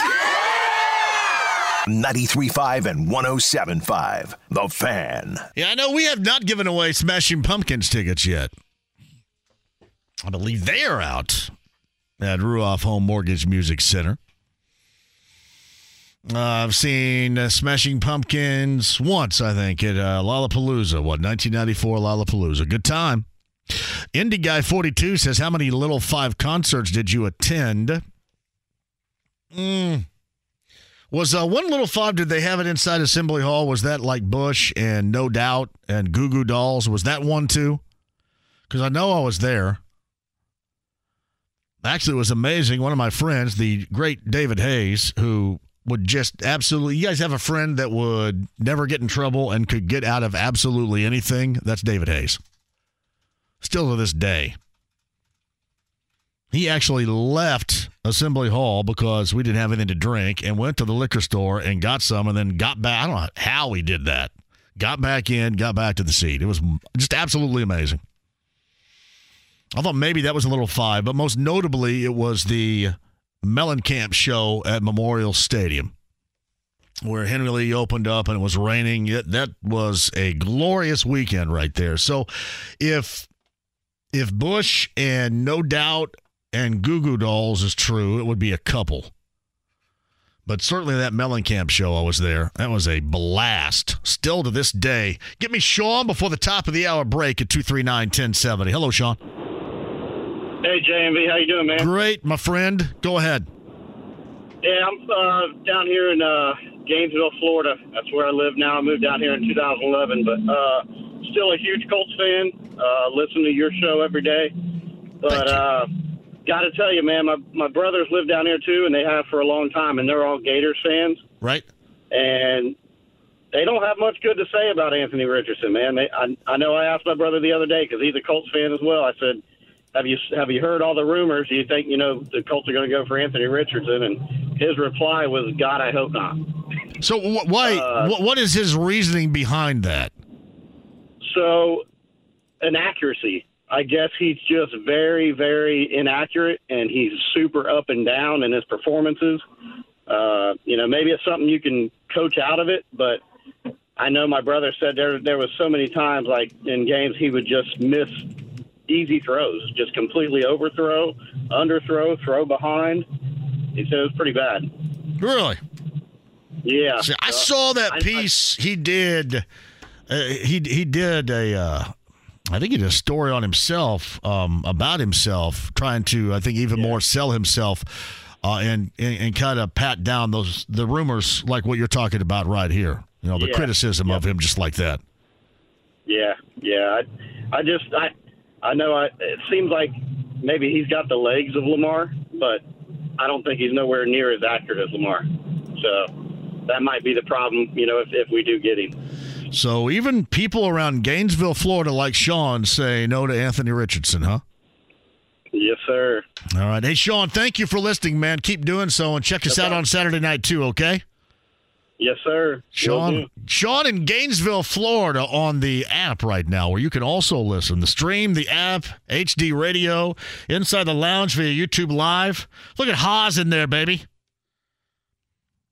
Haas going at it right now. Skivvy's just sent me a picture of tuna salad. Is that big chunks of celery in there? I don't want chunks of celery and or onions in my tuna salad. And if you drop grapes in my chicken salad, I might have to fight you. Don't do that either. I don't want pecans or grapes in my chicken salad. Don't do it. Just basically put lumps of chicken and tuna and mix it up with mayonnaise and go at it. There's your tuna and chicken salads. Thank you, Skivvies, for that. Quick break. We're back with you. Rabjohns top of the hour, 93.5, 107.5 The Fan. The Ride with JMV. Hans, Bobby, I'm your white knight. 93.5 and 107.5 The Fan. How is it I've never had Hart Bochner on this show before? That's incredible. Ellis. Hans, this is radio, not television. Put down the gun. Uh, Stephen Holder, ESPN.com, a little bit earlier, podcast with our good friend Bob Lovell, also at hour number one, 1075, thefan.com. I do need to give a shout out to the Smiley Morning Show. I sent a video. I told them I was going to stop by with my bro friends, right? The bros, those are the Smiley bros. Tho- Those are actually Smiley's real friends. And and they bug him all the time because they like my show better than his.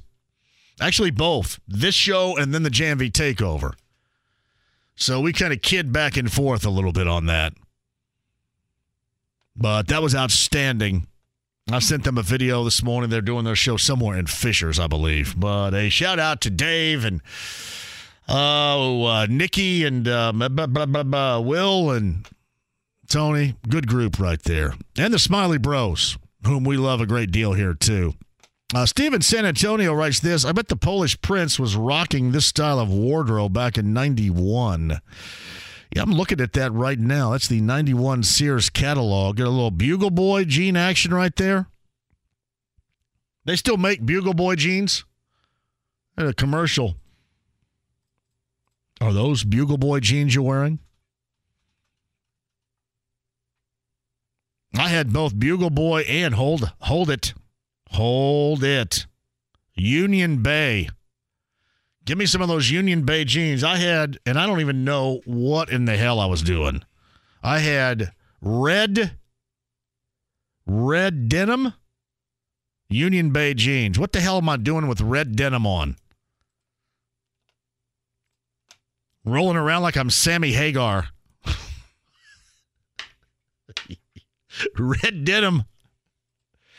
Red denim's what Canadians wear to their wedding. Did you know that, James? I did not. Andy Moore, Automotive Group Hotline, staked out in Bloomington Peegs.com, and I'm sure monitoring the transfer portal and what transpires from that was some good news earlier this week regarding the transfer portal and the IU program in mind. Our friend Jeff Rabjohns again on the Andy Moore Automotive Group Hotline. Hello, Jeff. How are you? Man, I'm good, and I got the biggest kick out of your video from, I'm guessing, your tractor It while you are mowing your yard. The Spartan was- I- lawnmower was- from the mower shop in Fishers, right there. Shout out to Paul. Indeed, yes. That was very entertaining. I got a big kick out of that. I uh, I mow often, and um, I like to mow. I mow really fast though, and luckily the Spartan goes really fast. So I don't like to be out there that long, but I do enjoy doing it. But thanks for watching, man. Appreciate that. Of course. That got you away for what a minute and a half or so from what you're having to cover right now.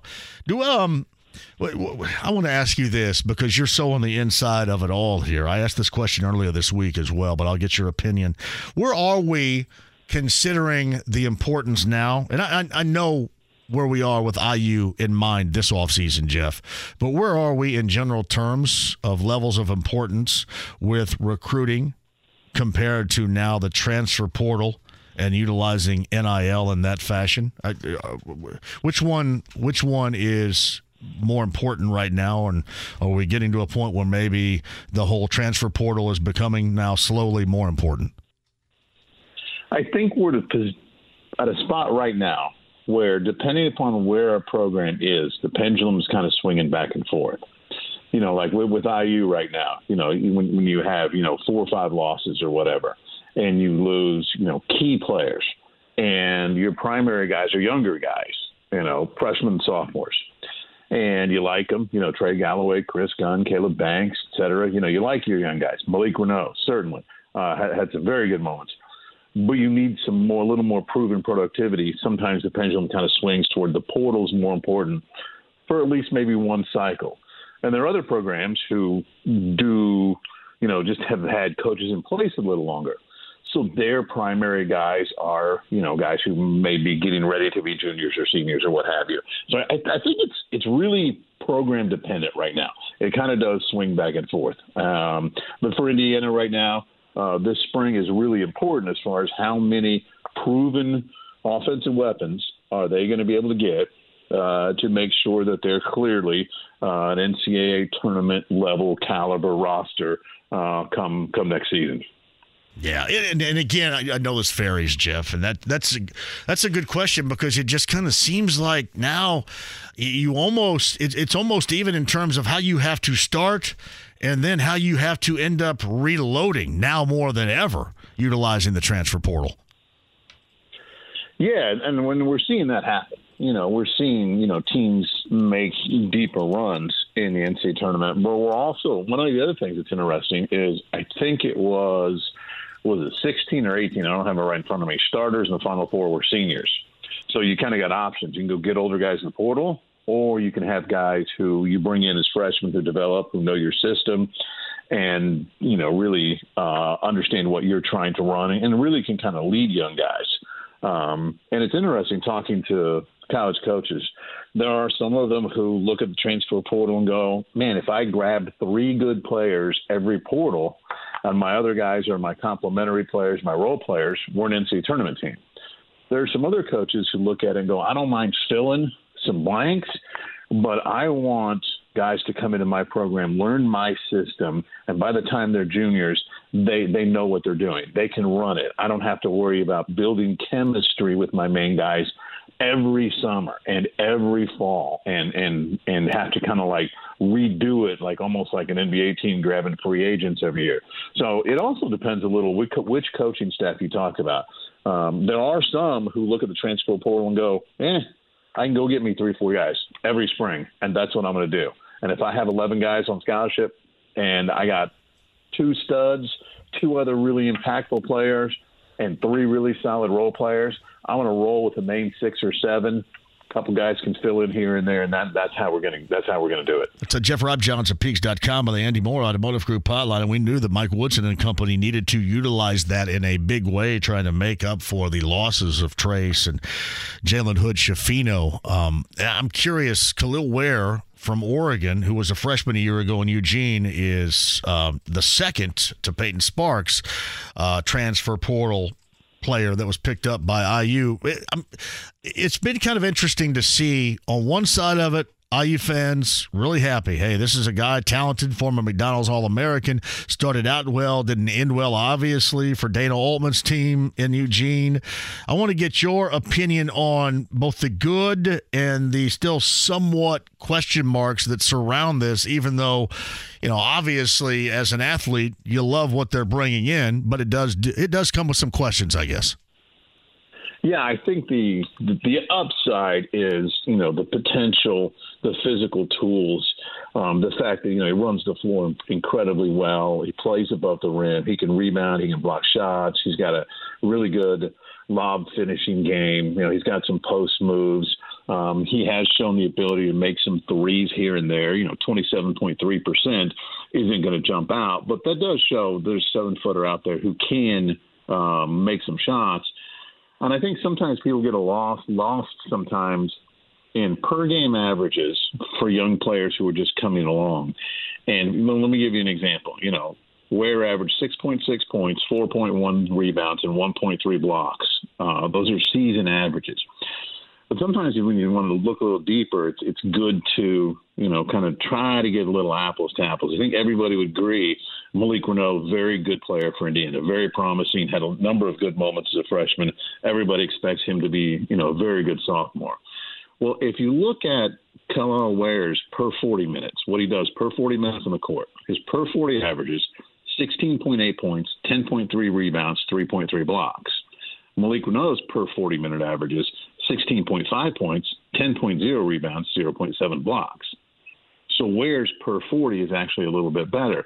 And I think with, with young guys, you also have to keep in mind progress, okay? And what is the potential and what is a player's ceiling? Not everybody's going to reach their ceiling, obviously, but you have to look at, okay, what is a player's ceiling? Um, you know, there's a, tons of examples we could grab, but let's just grab like a real a real one. Austin Reaves played his first two years at Wichita State only averaged 6.1 points, 2.5 rebounds, and 1.6 assists. As a transfer to Oklahoma, as a senior at Oklahoma, averages 18.3 points, 5.5 rebounds, and 4.6 assists. So that's just an example of a guy who had a, didn't have big numbers, had a change of scenery, had an opportunity to develop his game, and, and really, really took off. And with Kel'el Ware, that's what you have is the opportunity for a young guy to to really take off. Um, obviously, you know, the concerns are, you know, he did lose a little playing time as the season went along at Oregon. Um, you know, is Mike Woodson going to be the coach who really can uh, sort of revitalize Ware's confidence in his own game, revitalize his confidence in himself, and just sort of unlock the potential that's there. So that would be the question mark. But I think if, if you're going to take a, I mean, he's the number two rated player in the transfer portal for a reason, and that's because you know his his physical tools are NBA player. That's what his physical tools are. Now, not everybody who has NBA physical tools makes the NBA. We all know that. But when you look at what can you do with a player, there are some players whose ceiling on a scale of one to ten is only a five or six, even if they max out their ability. There are other players whose ceiling is, you know, an eight or a nine. And Ware is one of those kind of players, and that's why he has the potential to be very helpful for Indiana. And the other thing is, nobody's looking at anybody anybody to replace senior year Trayce Jackson-Davis's numbers. I don't think anybody's going to do that. Not in college basketball. I don't know if we're going to see senior year Trayce Jackson-Davis again in college basketball for any team, much less IU. But Ware has the ability to be a very impactful center with his physical tools, his ability to run the floor. There are things that are a little more modern to his game that can be helpful with some of the things that Mike Woodson wants to run at Indiana. So, what happened with his fade in playing time as a freshman this past year? I mean, I just think it's a little, little bit. You know, they had a couple other guys who um, a little older, and um, you know, sometimes coaching staffs just gravitate toward the older guys. Um, I think it was a little bit of you know a lot of freshmen hit a little bit of a wall, even really good freshmen. Um, I mean, we saw it in this state with, with the Purdue guards. You know, they came out, gangbusters in November, December, hit a little bit of a freshman wall. Sometimes that's just natural things that happen to a freshman. Um, so I just think that's kind of what we saw with with where Oregon's roster was with some older guys and then you know a player who's you know maybe I don't know if his confidence. I you know some people have told me that that they think his confidence really waned. Um, so if that's the case, you know you see those things happen with with freshmen sometimes. It's uh, Jeff Rabjohns of Peegs.com. He's with us via the Andy Moore Automotive Group hotline. So maybe go over some of these other targets, specific targets, and maybe some names that, you know, are, are, are not quite as solidified as, as others that still may be on Mike Woodson and company's radar. Sure. I, th- I think that the top guy clearly is Chris Ledlum, the six six forward Harvard. Um, Indiana, you know, Mike Woodson and staff, they did an in-home visit. They had Ledlum on campus for, for an official visit. Um, he's going to take a couple other uh, visits. Uh, Tennessee and St. John's are the two that are on the docket for this weekend. And then I think a decision next weekend is is at least an option for him. So he, he's the main guy you look at as far as – who has been on campus for IU for an official visit and whose decision is probably coming probably the soonest. Um, and again, which direction he's going to go, you know, nobody knows yet. But he's certainly a top tier guy. Um, they're looking at Dalton Knecht, uh, six six forward from from Northern Colorado, very good shooter, averaged 20 points a game last year, uh, shot 31 percent, uh, excuse me, shot 38 percent from three on 6.3 three point attempts per game. I was talking with him. You know, I was talking with Cormac Ryan, the six five shooting guard from from Notre Dame. He's he's in the transfer portal and has put his name in for the NBA draft. So there's kind of two parts to, to Cormac Ryan, but he's on the radar. Uh, El Ellis, uh, six foot three senior guard from from Louisville. Uh, he's another guy who's who's on the radar. There's been some communication with El Ellis in Indiana. Um, if, if, they go back to adding another big, um, they may look at Jalen DeLoach, uh, six foot eight center slash power forward from VCU. Um, the question with DeLoach is with Indiana, they already brought in two centers. Do you want to bring in another guy who's primary and interior player? So that's going to kind of be a Mike Woodson decision as far as positionally, where do you go? Um, and then there's some other guys, you know, on, on the radar. Um, Nahiem Alleyne from from UConn, you know, he's got one year left. Uh, shot 37% from three last year. Averaged uh, he's averaged 8.3 points per game for his career. He's on the radar. Uh, a guy named Matthew Cleveland, the six six shooting guard from Florida State. He's on the radar, and um, you know maybe a couple other guys, but those are those are probably the main guys that are definitely on the IU transfer portal radar with some recruiting activity going on as things stand today. Now, I say as things stand today with the caveat every hour we see people entering the transfer portal. So right. I know people have been following the portal for a while and it feels like it's been going on for months. It is just the second week of April and I get the very strong vibe there's going to be more names into the portal and I think there's a chance that potentially, potentially, more names appear on the IU radar. I really liked watching this kid play, and I hadn't heard much about him, not in terms of IU, but certainly I think LJ Cryer of Baylor is still floating around out there as well as a guard. Did IU, from what you'd heard, have any interest in trying to get him? Um. Yeah, I don't. I uh, yeah. Um. No, you go ahead and shoot it down. You sound like you want to shoot it down, and that's okay because I, I did no, like watching I, him play. No, he's he's a really good player. I think I think he's I, I think Cryer is looking other directions right now. Oh, okay, that makes sense. It does. I was just kind of curious if maybe they. Oh, he's, they might, he's a good player. There's might, no question. He's a good player. I mean, you know, this past year, you know, I, I got notes on him up. You know, he averaged 15 points, shot 41.5 percent from three. There's there's no question LJ can play. Yeah. So so you expect even more names to drop in there, like significant names, maybe to drop in that transfer portal as we move forward here. I don't know if I call them significant. Um, I players who are probably going to get looks from Power Five programs. You know, um, but I, I don't know if I would say significant. I think most of the big names are in. You know, Ware, Hunter Dickinson, you know, guys like that. I, I, th- I think most of the main guys. I think again, transfer portal season is freaky, John. I mean, it's it's this is recruiting at warp speed. That's why. That's why I'm. That's why I'm turning to you for this because I get lost in that freaky a little bit. So. Dude, I, I had I, a friend of mine was uh, a- advising a player. This wasn't IU related. It was just a friend of mine who was advising a certain player in transfer portal, And uh, he calls me in the morning. He's like, "Yeah, you know, I, th- I think he's going to cut it to four or five here today." I'm like, "Oh, okay." And he tells me the four or five, and he calls me back a little afternoon. He's like, "You're not going to believe who else just called. I think we're going to go with with the final six or seven, maybe eight. so, oh, okay, okay, all right. And then he calls me back like after dinner time. He's like, "Man," he's like, "So and so took took this guy, so they're out." But but so and so called, and, and we may go talk to them and visit them. So this is this is just an example of how fast this stuff goes. That's a recruitment that changed multiple times in one day. One day.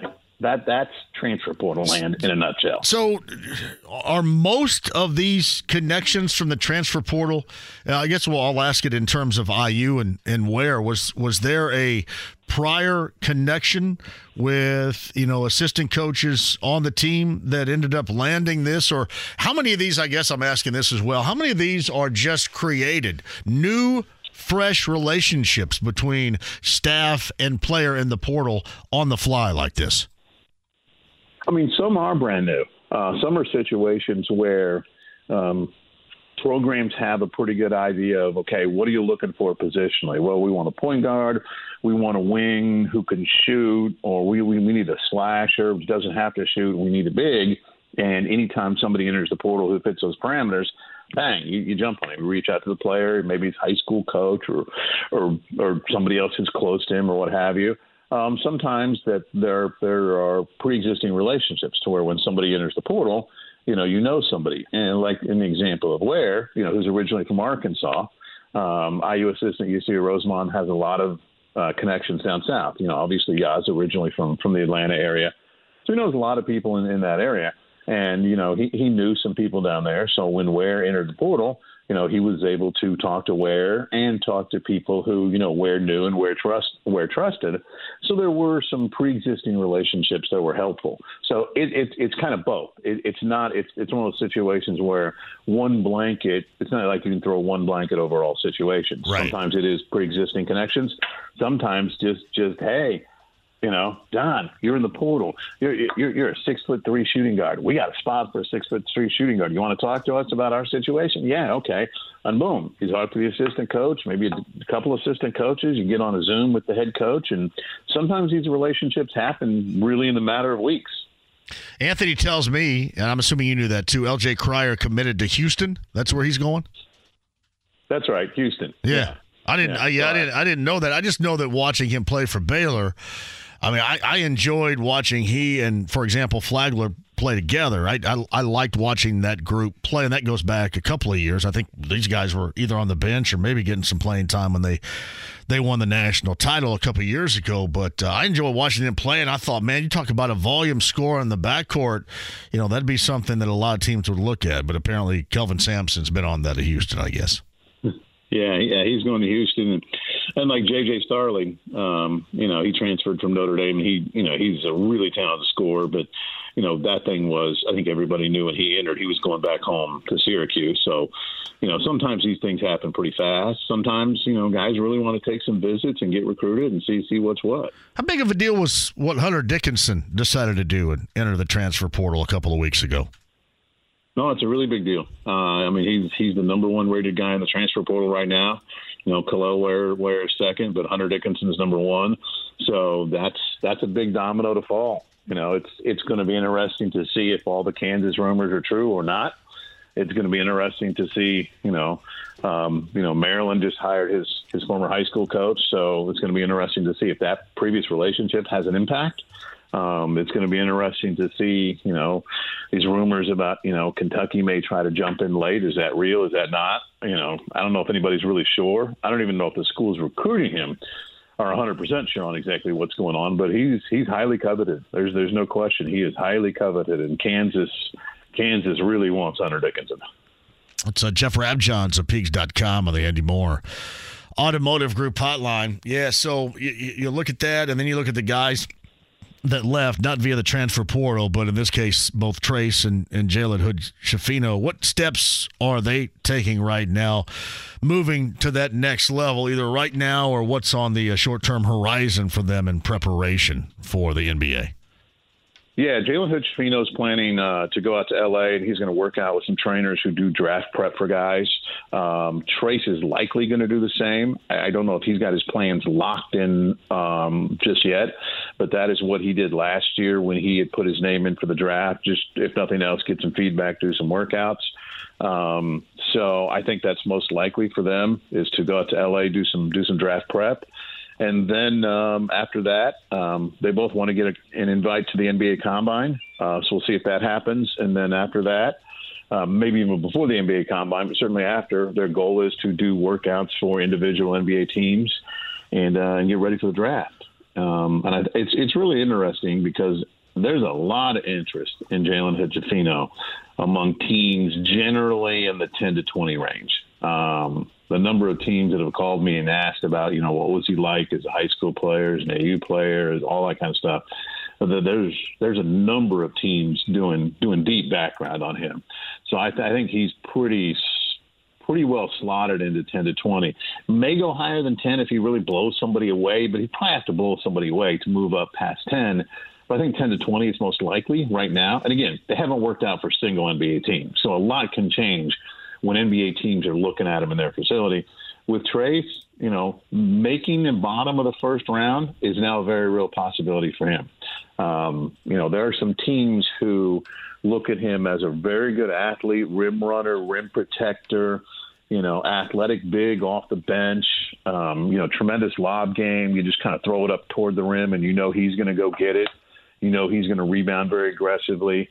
Um, and, I, and one of the things that really changed some teams' opinion of him was how well he started passing this past year. You know, he averaged 4.0 assists per game, which is a tremendous number for a, for a center. Um, so I think there's some teams that are that are pretty interested in him and that are probably going to be around the bottom of the first round. And the other thing for Trayce is going to be, you know, what does his shooting look like in front of NBA teams? Um, everybody knows, you know, he, he wasn't a shooter from distance in college, but you know, you can you can work on some things in, during your draft prep, and if teams see a shot that they project well, you know, that that's something that can help you. Hood-Schifino um, correct me if I'm wrong on this, was not like a one and done NBA radar type of guy coming out of high school, which he certainly transformed his game into. So there he is right now. What what kind of impression does that give? You know, possible recruits on what Mike Woodson and his staff can do for a kid like that after one year and then getting this opportunity that Jalen Hood-Schifino has at going to the NBA as a legitimate top 16, top 15 pick in the upcoming draft. Yeah, your your your evaluation um, of, of, where he stood entering college was right. Um, you know, nobody was looking at him as, as a one and done. Everybody said, you know, two years. You know, he'll probably get there in two, but it's going to be two, and he got there in one. So that's a really important card for Indiana to be able to play in recruiting. They can show specific development. They can show, hey, we took a player who wasn't projected to go in, into the NBA draft in one year. We got him there in one year, and we got him into the first round, and we got him to pick 15, 16, 10, 12, whatever. So that, that's a really good card for Indiana to play in recruiting, both in the portal and, and, and with high school players, especially really talented high school players, because then it's not a selling point of of you don't have to tell a kid, hey, believe us, trust us. You can demonstrate it. You know, we, here's what we did.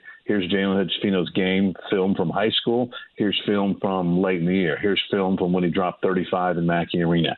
You know, you you can demonstrate things. So that's definitely a helpful card for Indiana to play in recruiting. Yeah, just kind of wondered that. Seems like it would be too because that's. uh yeah, that was certainly a, a big deal. I, you know, it just to me with Trayce in mind, I hope that he gets someplace. To me, it, it's almost like Jeff, go someplace that's already had success and then mix in with a successful group. You know, add an ingredient to that already successful group and then play off of that. I, I don't know if anything stands out to me right now, but at least scenario wise, that's what I'm hoping for him in this draft in June. Yeah, and I, I think a place where you you have um, those elements and, and, a pretty solidified starting front court where there's not going to be pressure on him to come in and produce, where he can really sort of work his way into a rotation where he's just going to be asked to, hey, come in off the bench, you know, be helpful, rebound, defend the rim, run, you know, be a rim runner. Um, you know, if you can get out in front of front of your guy, just sprint to the rim. We'll throw it up to you. I, I think that that would really help him a lot. And, and as you and I both know, you know, there are guys who have made NBA careers out of being very good bench players. You know, not everybody's going to be a starter. And if you understand your role and you go in to be as productive as you can be, you know, you, you can carve out an NBA career.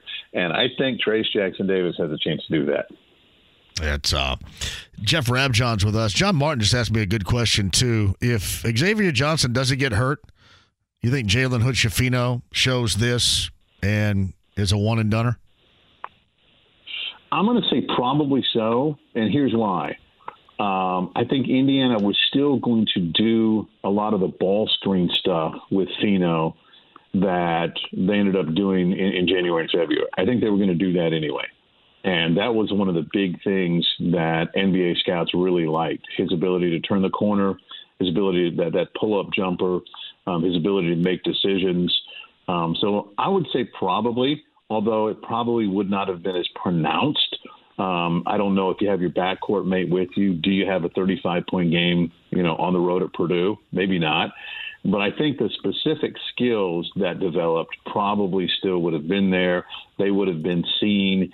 And, you know, those are the kind of things when NBA teams bring bring players in for workouts. You know, it's usually six guys. You know, because a lot of NBA stuff is really three people involved on offense. You know, a, a passer, right, a big, or somebody in the corner, and, and, and a guy set the screen. So I think the skills that Jalen Hood developed at IU still would have been on display. Point totals might have been different, but I think the skills still would have been there. And I think Jalen Hood still probably becomes an NBA first round draft pick. Any latest on Xavier Johnson? How's he doing? Uh, he's doing fine. Um, you know, they're they're still waiting. You know, the uh, the timetable for this. I mean, they're they're hopeful to get an answer this month. Um, you know, but but these these are these are NCAA committee decisions. So, you know, you really don't know. You don't know exactly how many how many how many folders the people have sitting on their desk. Um, you just don't know. But I know Indiana remains hopeful um, that, he, that he gets the, the medical red shirt, and I know they are hopeful that, that a decision comes this month. But again, NCAA decisions, dude. You know, I mean, well, maybe they're listening right now too, and we you, you can expedite the process of of them going through that folder on their desk. Yeah, okay. So if you guys are listening, do me a favor, put Xavier Johnson's folder on the top of your desk just to make my April easier, okay? And I'm sure you care deeply about my workload in April. But if you do, just help me out a little. What, what's Kevin much. Lennon do over there? Does he have anything to do with this? Can we get him to grab somebody's folder and go through that? I got no idea on when that. We start one, naming names. Yeah, that'd be good. That's what that's what they love over there when we, we do that. We're gonna get both of us in trouble. Yeah, here. probably. Yeah. Par for the course, man. I appreciate all the updates too. I know a lot of people wanted that regarding IU, the transfer portal, and more. Jeff Rabjohns of Peegs.com. Jeff, thank you. Have a great weekend. Appreciate you, man. Talk to you soon. It's uh, Jeff Rabjohns of Peegs.com on the Andy Mohr Automotive Group hotline. By the way, Kevin's a great guy. Great guy. I'm curious. I'd like to see that desk with the folder on it, though. Folders on it, plural. Quick one. We'll come back. Uh, we got any time after six to nine? Are we going to go? Oh, we're straight up to 58 here, aren't we? Hey, if you guys want to work in 239 1070, we can coming up on the other side. Final less than 30 on a Friday and a weekender getaway Friday for you coming up next. The Ride with JMV. And then at that point, Billy, your house started to shake, the heavens opened up, and God Himself spoke to you and said this Bob, but my name's Billy. It doesn't matter what your name is. 93.5 and 107.5. The Fan. Where's the uh, Mellencamp tour at? Right now. I know he's still on tour right now too. I brought that up because someone had asked me about Little Five concerts of the past. Little Five next weekend down in Bloomington. Um, obviously, this would be a great Friday night to have Little Five. It'd be a great Friday night to be in the springtime in Bloomington in general, but on a on a uh, Friday night like this, it'd be great down there. But that's coming up next weekend. A Mellencamp show. Somebody reminded me this, and before I get back to it, um, apparently now there has been a 34th entry for the 107th running of the greatest spectacle in racing, the Indy 500. Abel Motors, I should say Abel Motorsports in. So a 34th entry. There will be bumping. This is according to, I want to get his name right, to Steve Wittich at Trackside Online. Give credit where credit is due right there. So a 34th in. There will be bumping. Now, that is kind of a bummer if you take 33 and there's 34, there's going to be one left out. But if you dig on bumping, you're going to get bumping. And there it is. Thanks to Jeff Rabjohns of Peegs.com for being on this hour, updated on everything inside the IU transfer portal for you IU basketball fans out there. Stephen Holder back at the 4 o'clock hour of ESPN.com and Bob Lovell. Also, 1075thefan.com podcast is up right there. Chris wrote me this. I met my wife at the Little Five concert in 98 featuring LL Cool J, Biz Markie at Pick Chick Farms. See, I was there too, but I did not think that that was Little Five. Am I wrong about that? She's still a smoke show. Because I also attended a concert at Pick a Chick that had Kid Rock and Cypress Hill, too, I believe, right? These are two different shows. But at one of them, and I thought this was the LL Cool J one, some douchey frat boy got up on stage to try to calm the concert goers at Pick a Chick Farms down a little bit and said something like this is not a direct quote, but it's in the ballpark. Said, Hey, if you blankety blanks don't start acting better, me and my frat bros are going to take LL back to the frat house and have a private show. LL probably thought, There's no way in hell I'm going back to your douchey frat house. Great. But I was Chris at both of those. I just did not remember them being being during Little Five. JMV the year after was Kid Rock and Cypress Hill, even better. I was at them both. I think I promoted them both too. Outstanding work.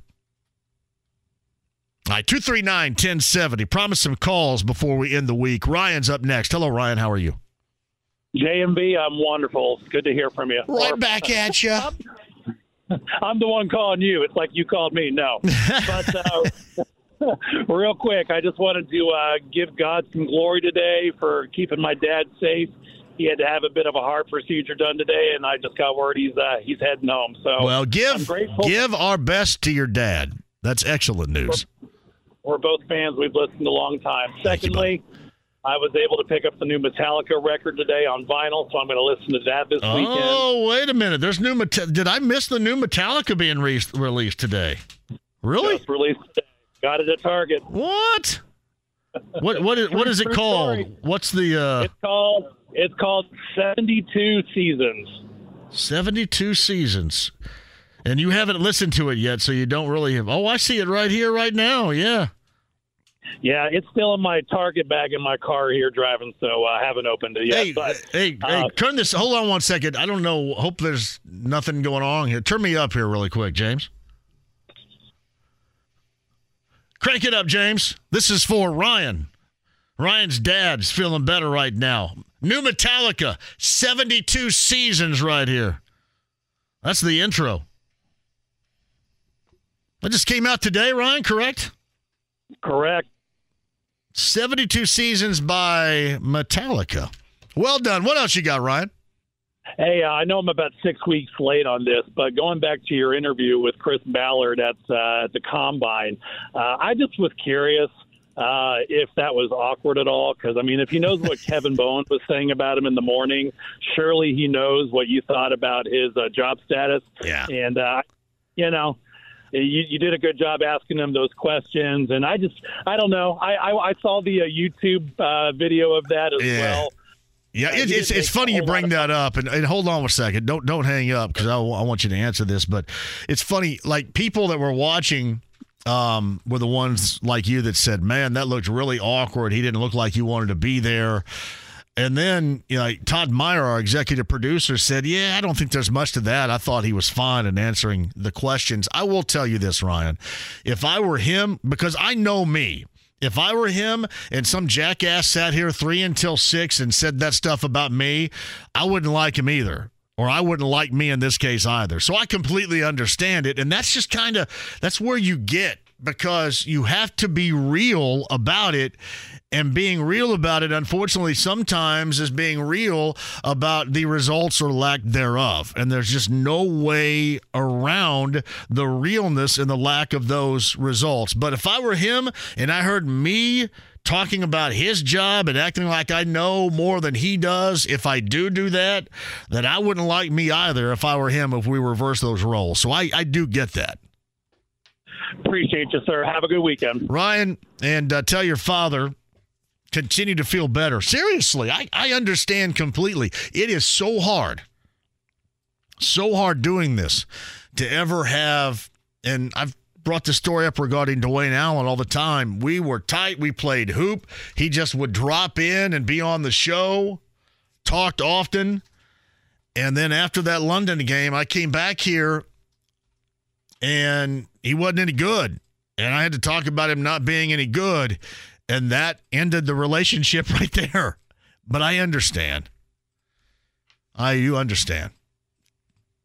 So it is incredibly difficult to have you know just a common relationship with anybody that you end up having to talk about here because it's not always going to be nice. It's not always going to be rosy and blue skies and green lights.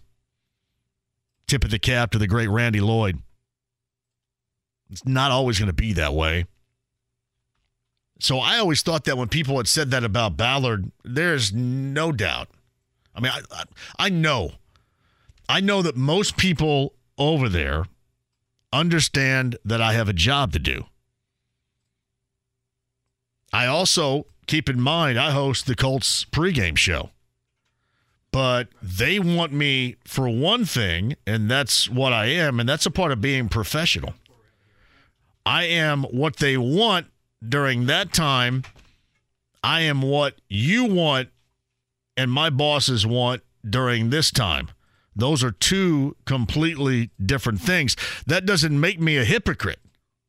That makes me a professional. But if I'm Chris Ballard and I hear some clown like me saying that, I don't like me either. But I went back and watched it, and he probably thought, oh boy, I get to sit and talk with this jackass. Great. I, don't, I don't blame him one bit. But there are different there are different opinions on that. You know, some of you thought that there was some animosity there. Others thought maybe not so much. And and Todd Meyer was one that said, "Yeah, it was all good." And see, I, listen, I I win. I've said this before. When I did that, that was ten minutes or less after he left the podium at the combine, meaning that everybody locally and nationally, you know, got to ask him questions, and I wanted to make sure that I did not just regurgitate all those questions.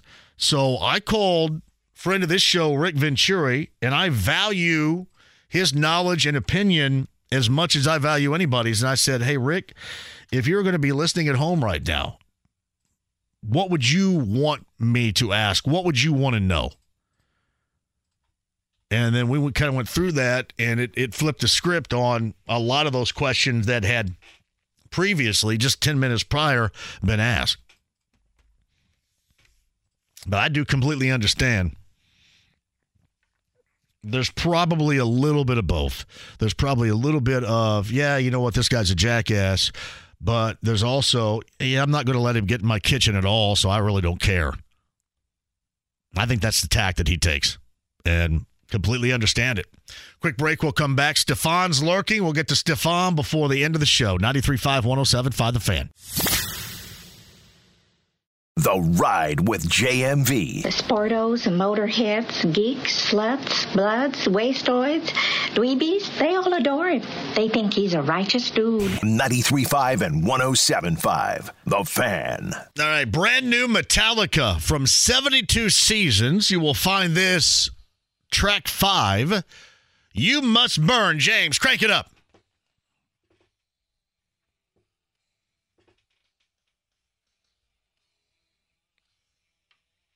So, what's the word out there? Comparisons to Metallica past, James. What do we got? What are people saying about 72 seasons? I've heard a lot of people describe it like it's a mix of the Black Album and Load and Reload. Those uh, those couple of albums. Uh, I'm I'm I'm fine with it. I really like Load and Reload. So it just came out last night. That is track five. You must burn from the album 72 Seasons. Brand new Metallica there for you. Ryan, thank you for that heads up. Meantime, 239 1070. Stefan's on board here. Hello, Stefan. How are you? Hey, JMV. So, I, just a quick take on your whole situation that, like, how Chris Ballard and Dwayne Allen just, like, yeah. ghost. The fact of the matter is this one of the greatest friendships in sports history is Howard Cosell and Muhammad Ali. True that. Howard, Howard Cosell had to add some of the most punishing questions and did so in the most respectful way. Yep. And you have done the same thing. Now, Howard Cosell was one of his biggest critics, but also one of his biggest supporters. That's the nature of the beast in order to make to shut Howard Cosell up so he couldn't say nothing, Muhammad Ali had to get in there and beat the brakes off somebody. Yeah, no, and, you know, and that's that that is that is true as well. It does, and again, it takes that's that is like elite level special relationship right there. But it it takes it takes special personalities to be able to do that because there is a a give and take special personalities to be able be able to have that particular relationship. I agree. So, but my thing is this: if you don't want to hear JMV ask about your job, go win a championship. Yeah, yeah. Don't go, don't go six years and you know one playoff win for sure. Yeah. So I mean, you gotta. The thing about it is, you should. He should have way more respect for you that you went and asked him to his face, as opposed to like poking behind his back. Well, like, you can't yeah. have rainbows and sunshine. What is wrong with I, you? I can't. I can't face you guys, and what I mean by face, I could sit here all the time and yip yap it up, but I'm ultimately out there with you. I see you. I hang out with you, right? I can't face you guys and not be not be real about it. So yeah, sometimes it's not understood. And and again, eh, Stefan, thank you for the call. Have a great weekend. I'm not suggesting at all they don't understand that because I can tell you this, they do. Nobody ever says a word regarding my critiquing. I mean, nothing. Maybe one, but nobody normally says a word about it. So they they get it out there. But that's just it's not always going to be talking about a rosy existence going on. And for the past 6 years, those results as Chris owned back in January have not been there. So, just part of the gig. Stefan, thank you for the call. Did you miss fire right there? I had a false start a little bit earlier. I think James had a false start right there. Uh, JMV, you might be a jackass, but you're our jackass, and we would not have it any other way. Ray and Indy, thank you very much. The jackass appreciates that comment. I've got to go pick up a tux. Not for me. You know what really pisses me off here? I watch my kid try on clothes and try on a tuxedo to wear to the Roncalli prom tomorrow night. And everything is so easy for him, man. Me back in the day almost would start crying because, hey, this doesn't fit. You got to go to this. Hey, the waist is okay, but the length is not good. I was an absolute mess in getting fitted for a tuxedo and clothes. He just slides right into anything. That's not fair. James, great week out of you. Thank you very much. Thank you all inside the lounge via YouTube Live, all of our listeners too. Appreciate everything. Go back to the podcast, including Gardner Minshew this week. Check me out tomorrow. JMV Takeover begins at 6 p.m. Gorman Taylor, the last word, straight at you. It's next. Have a great weekend.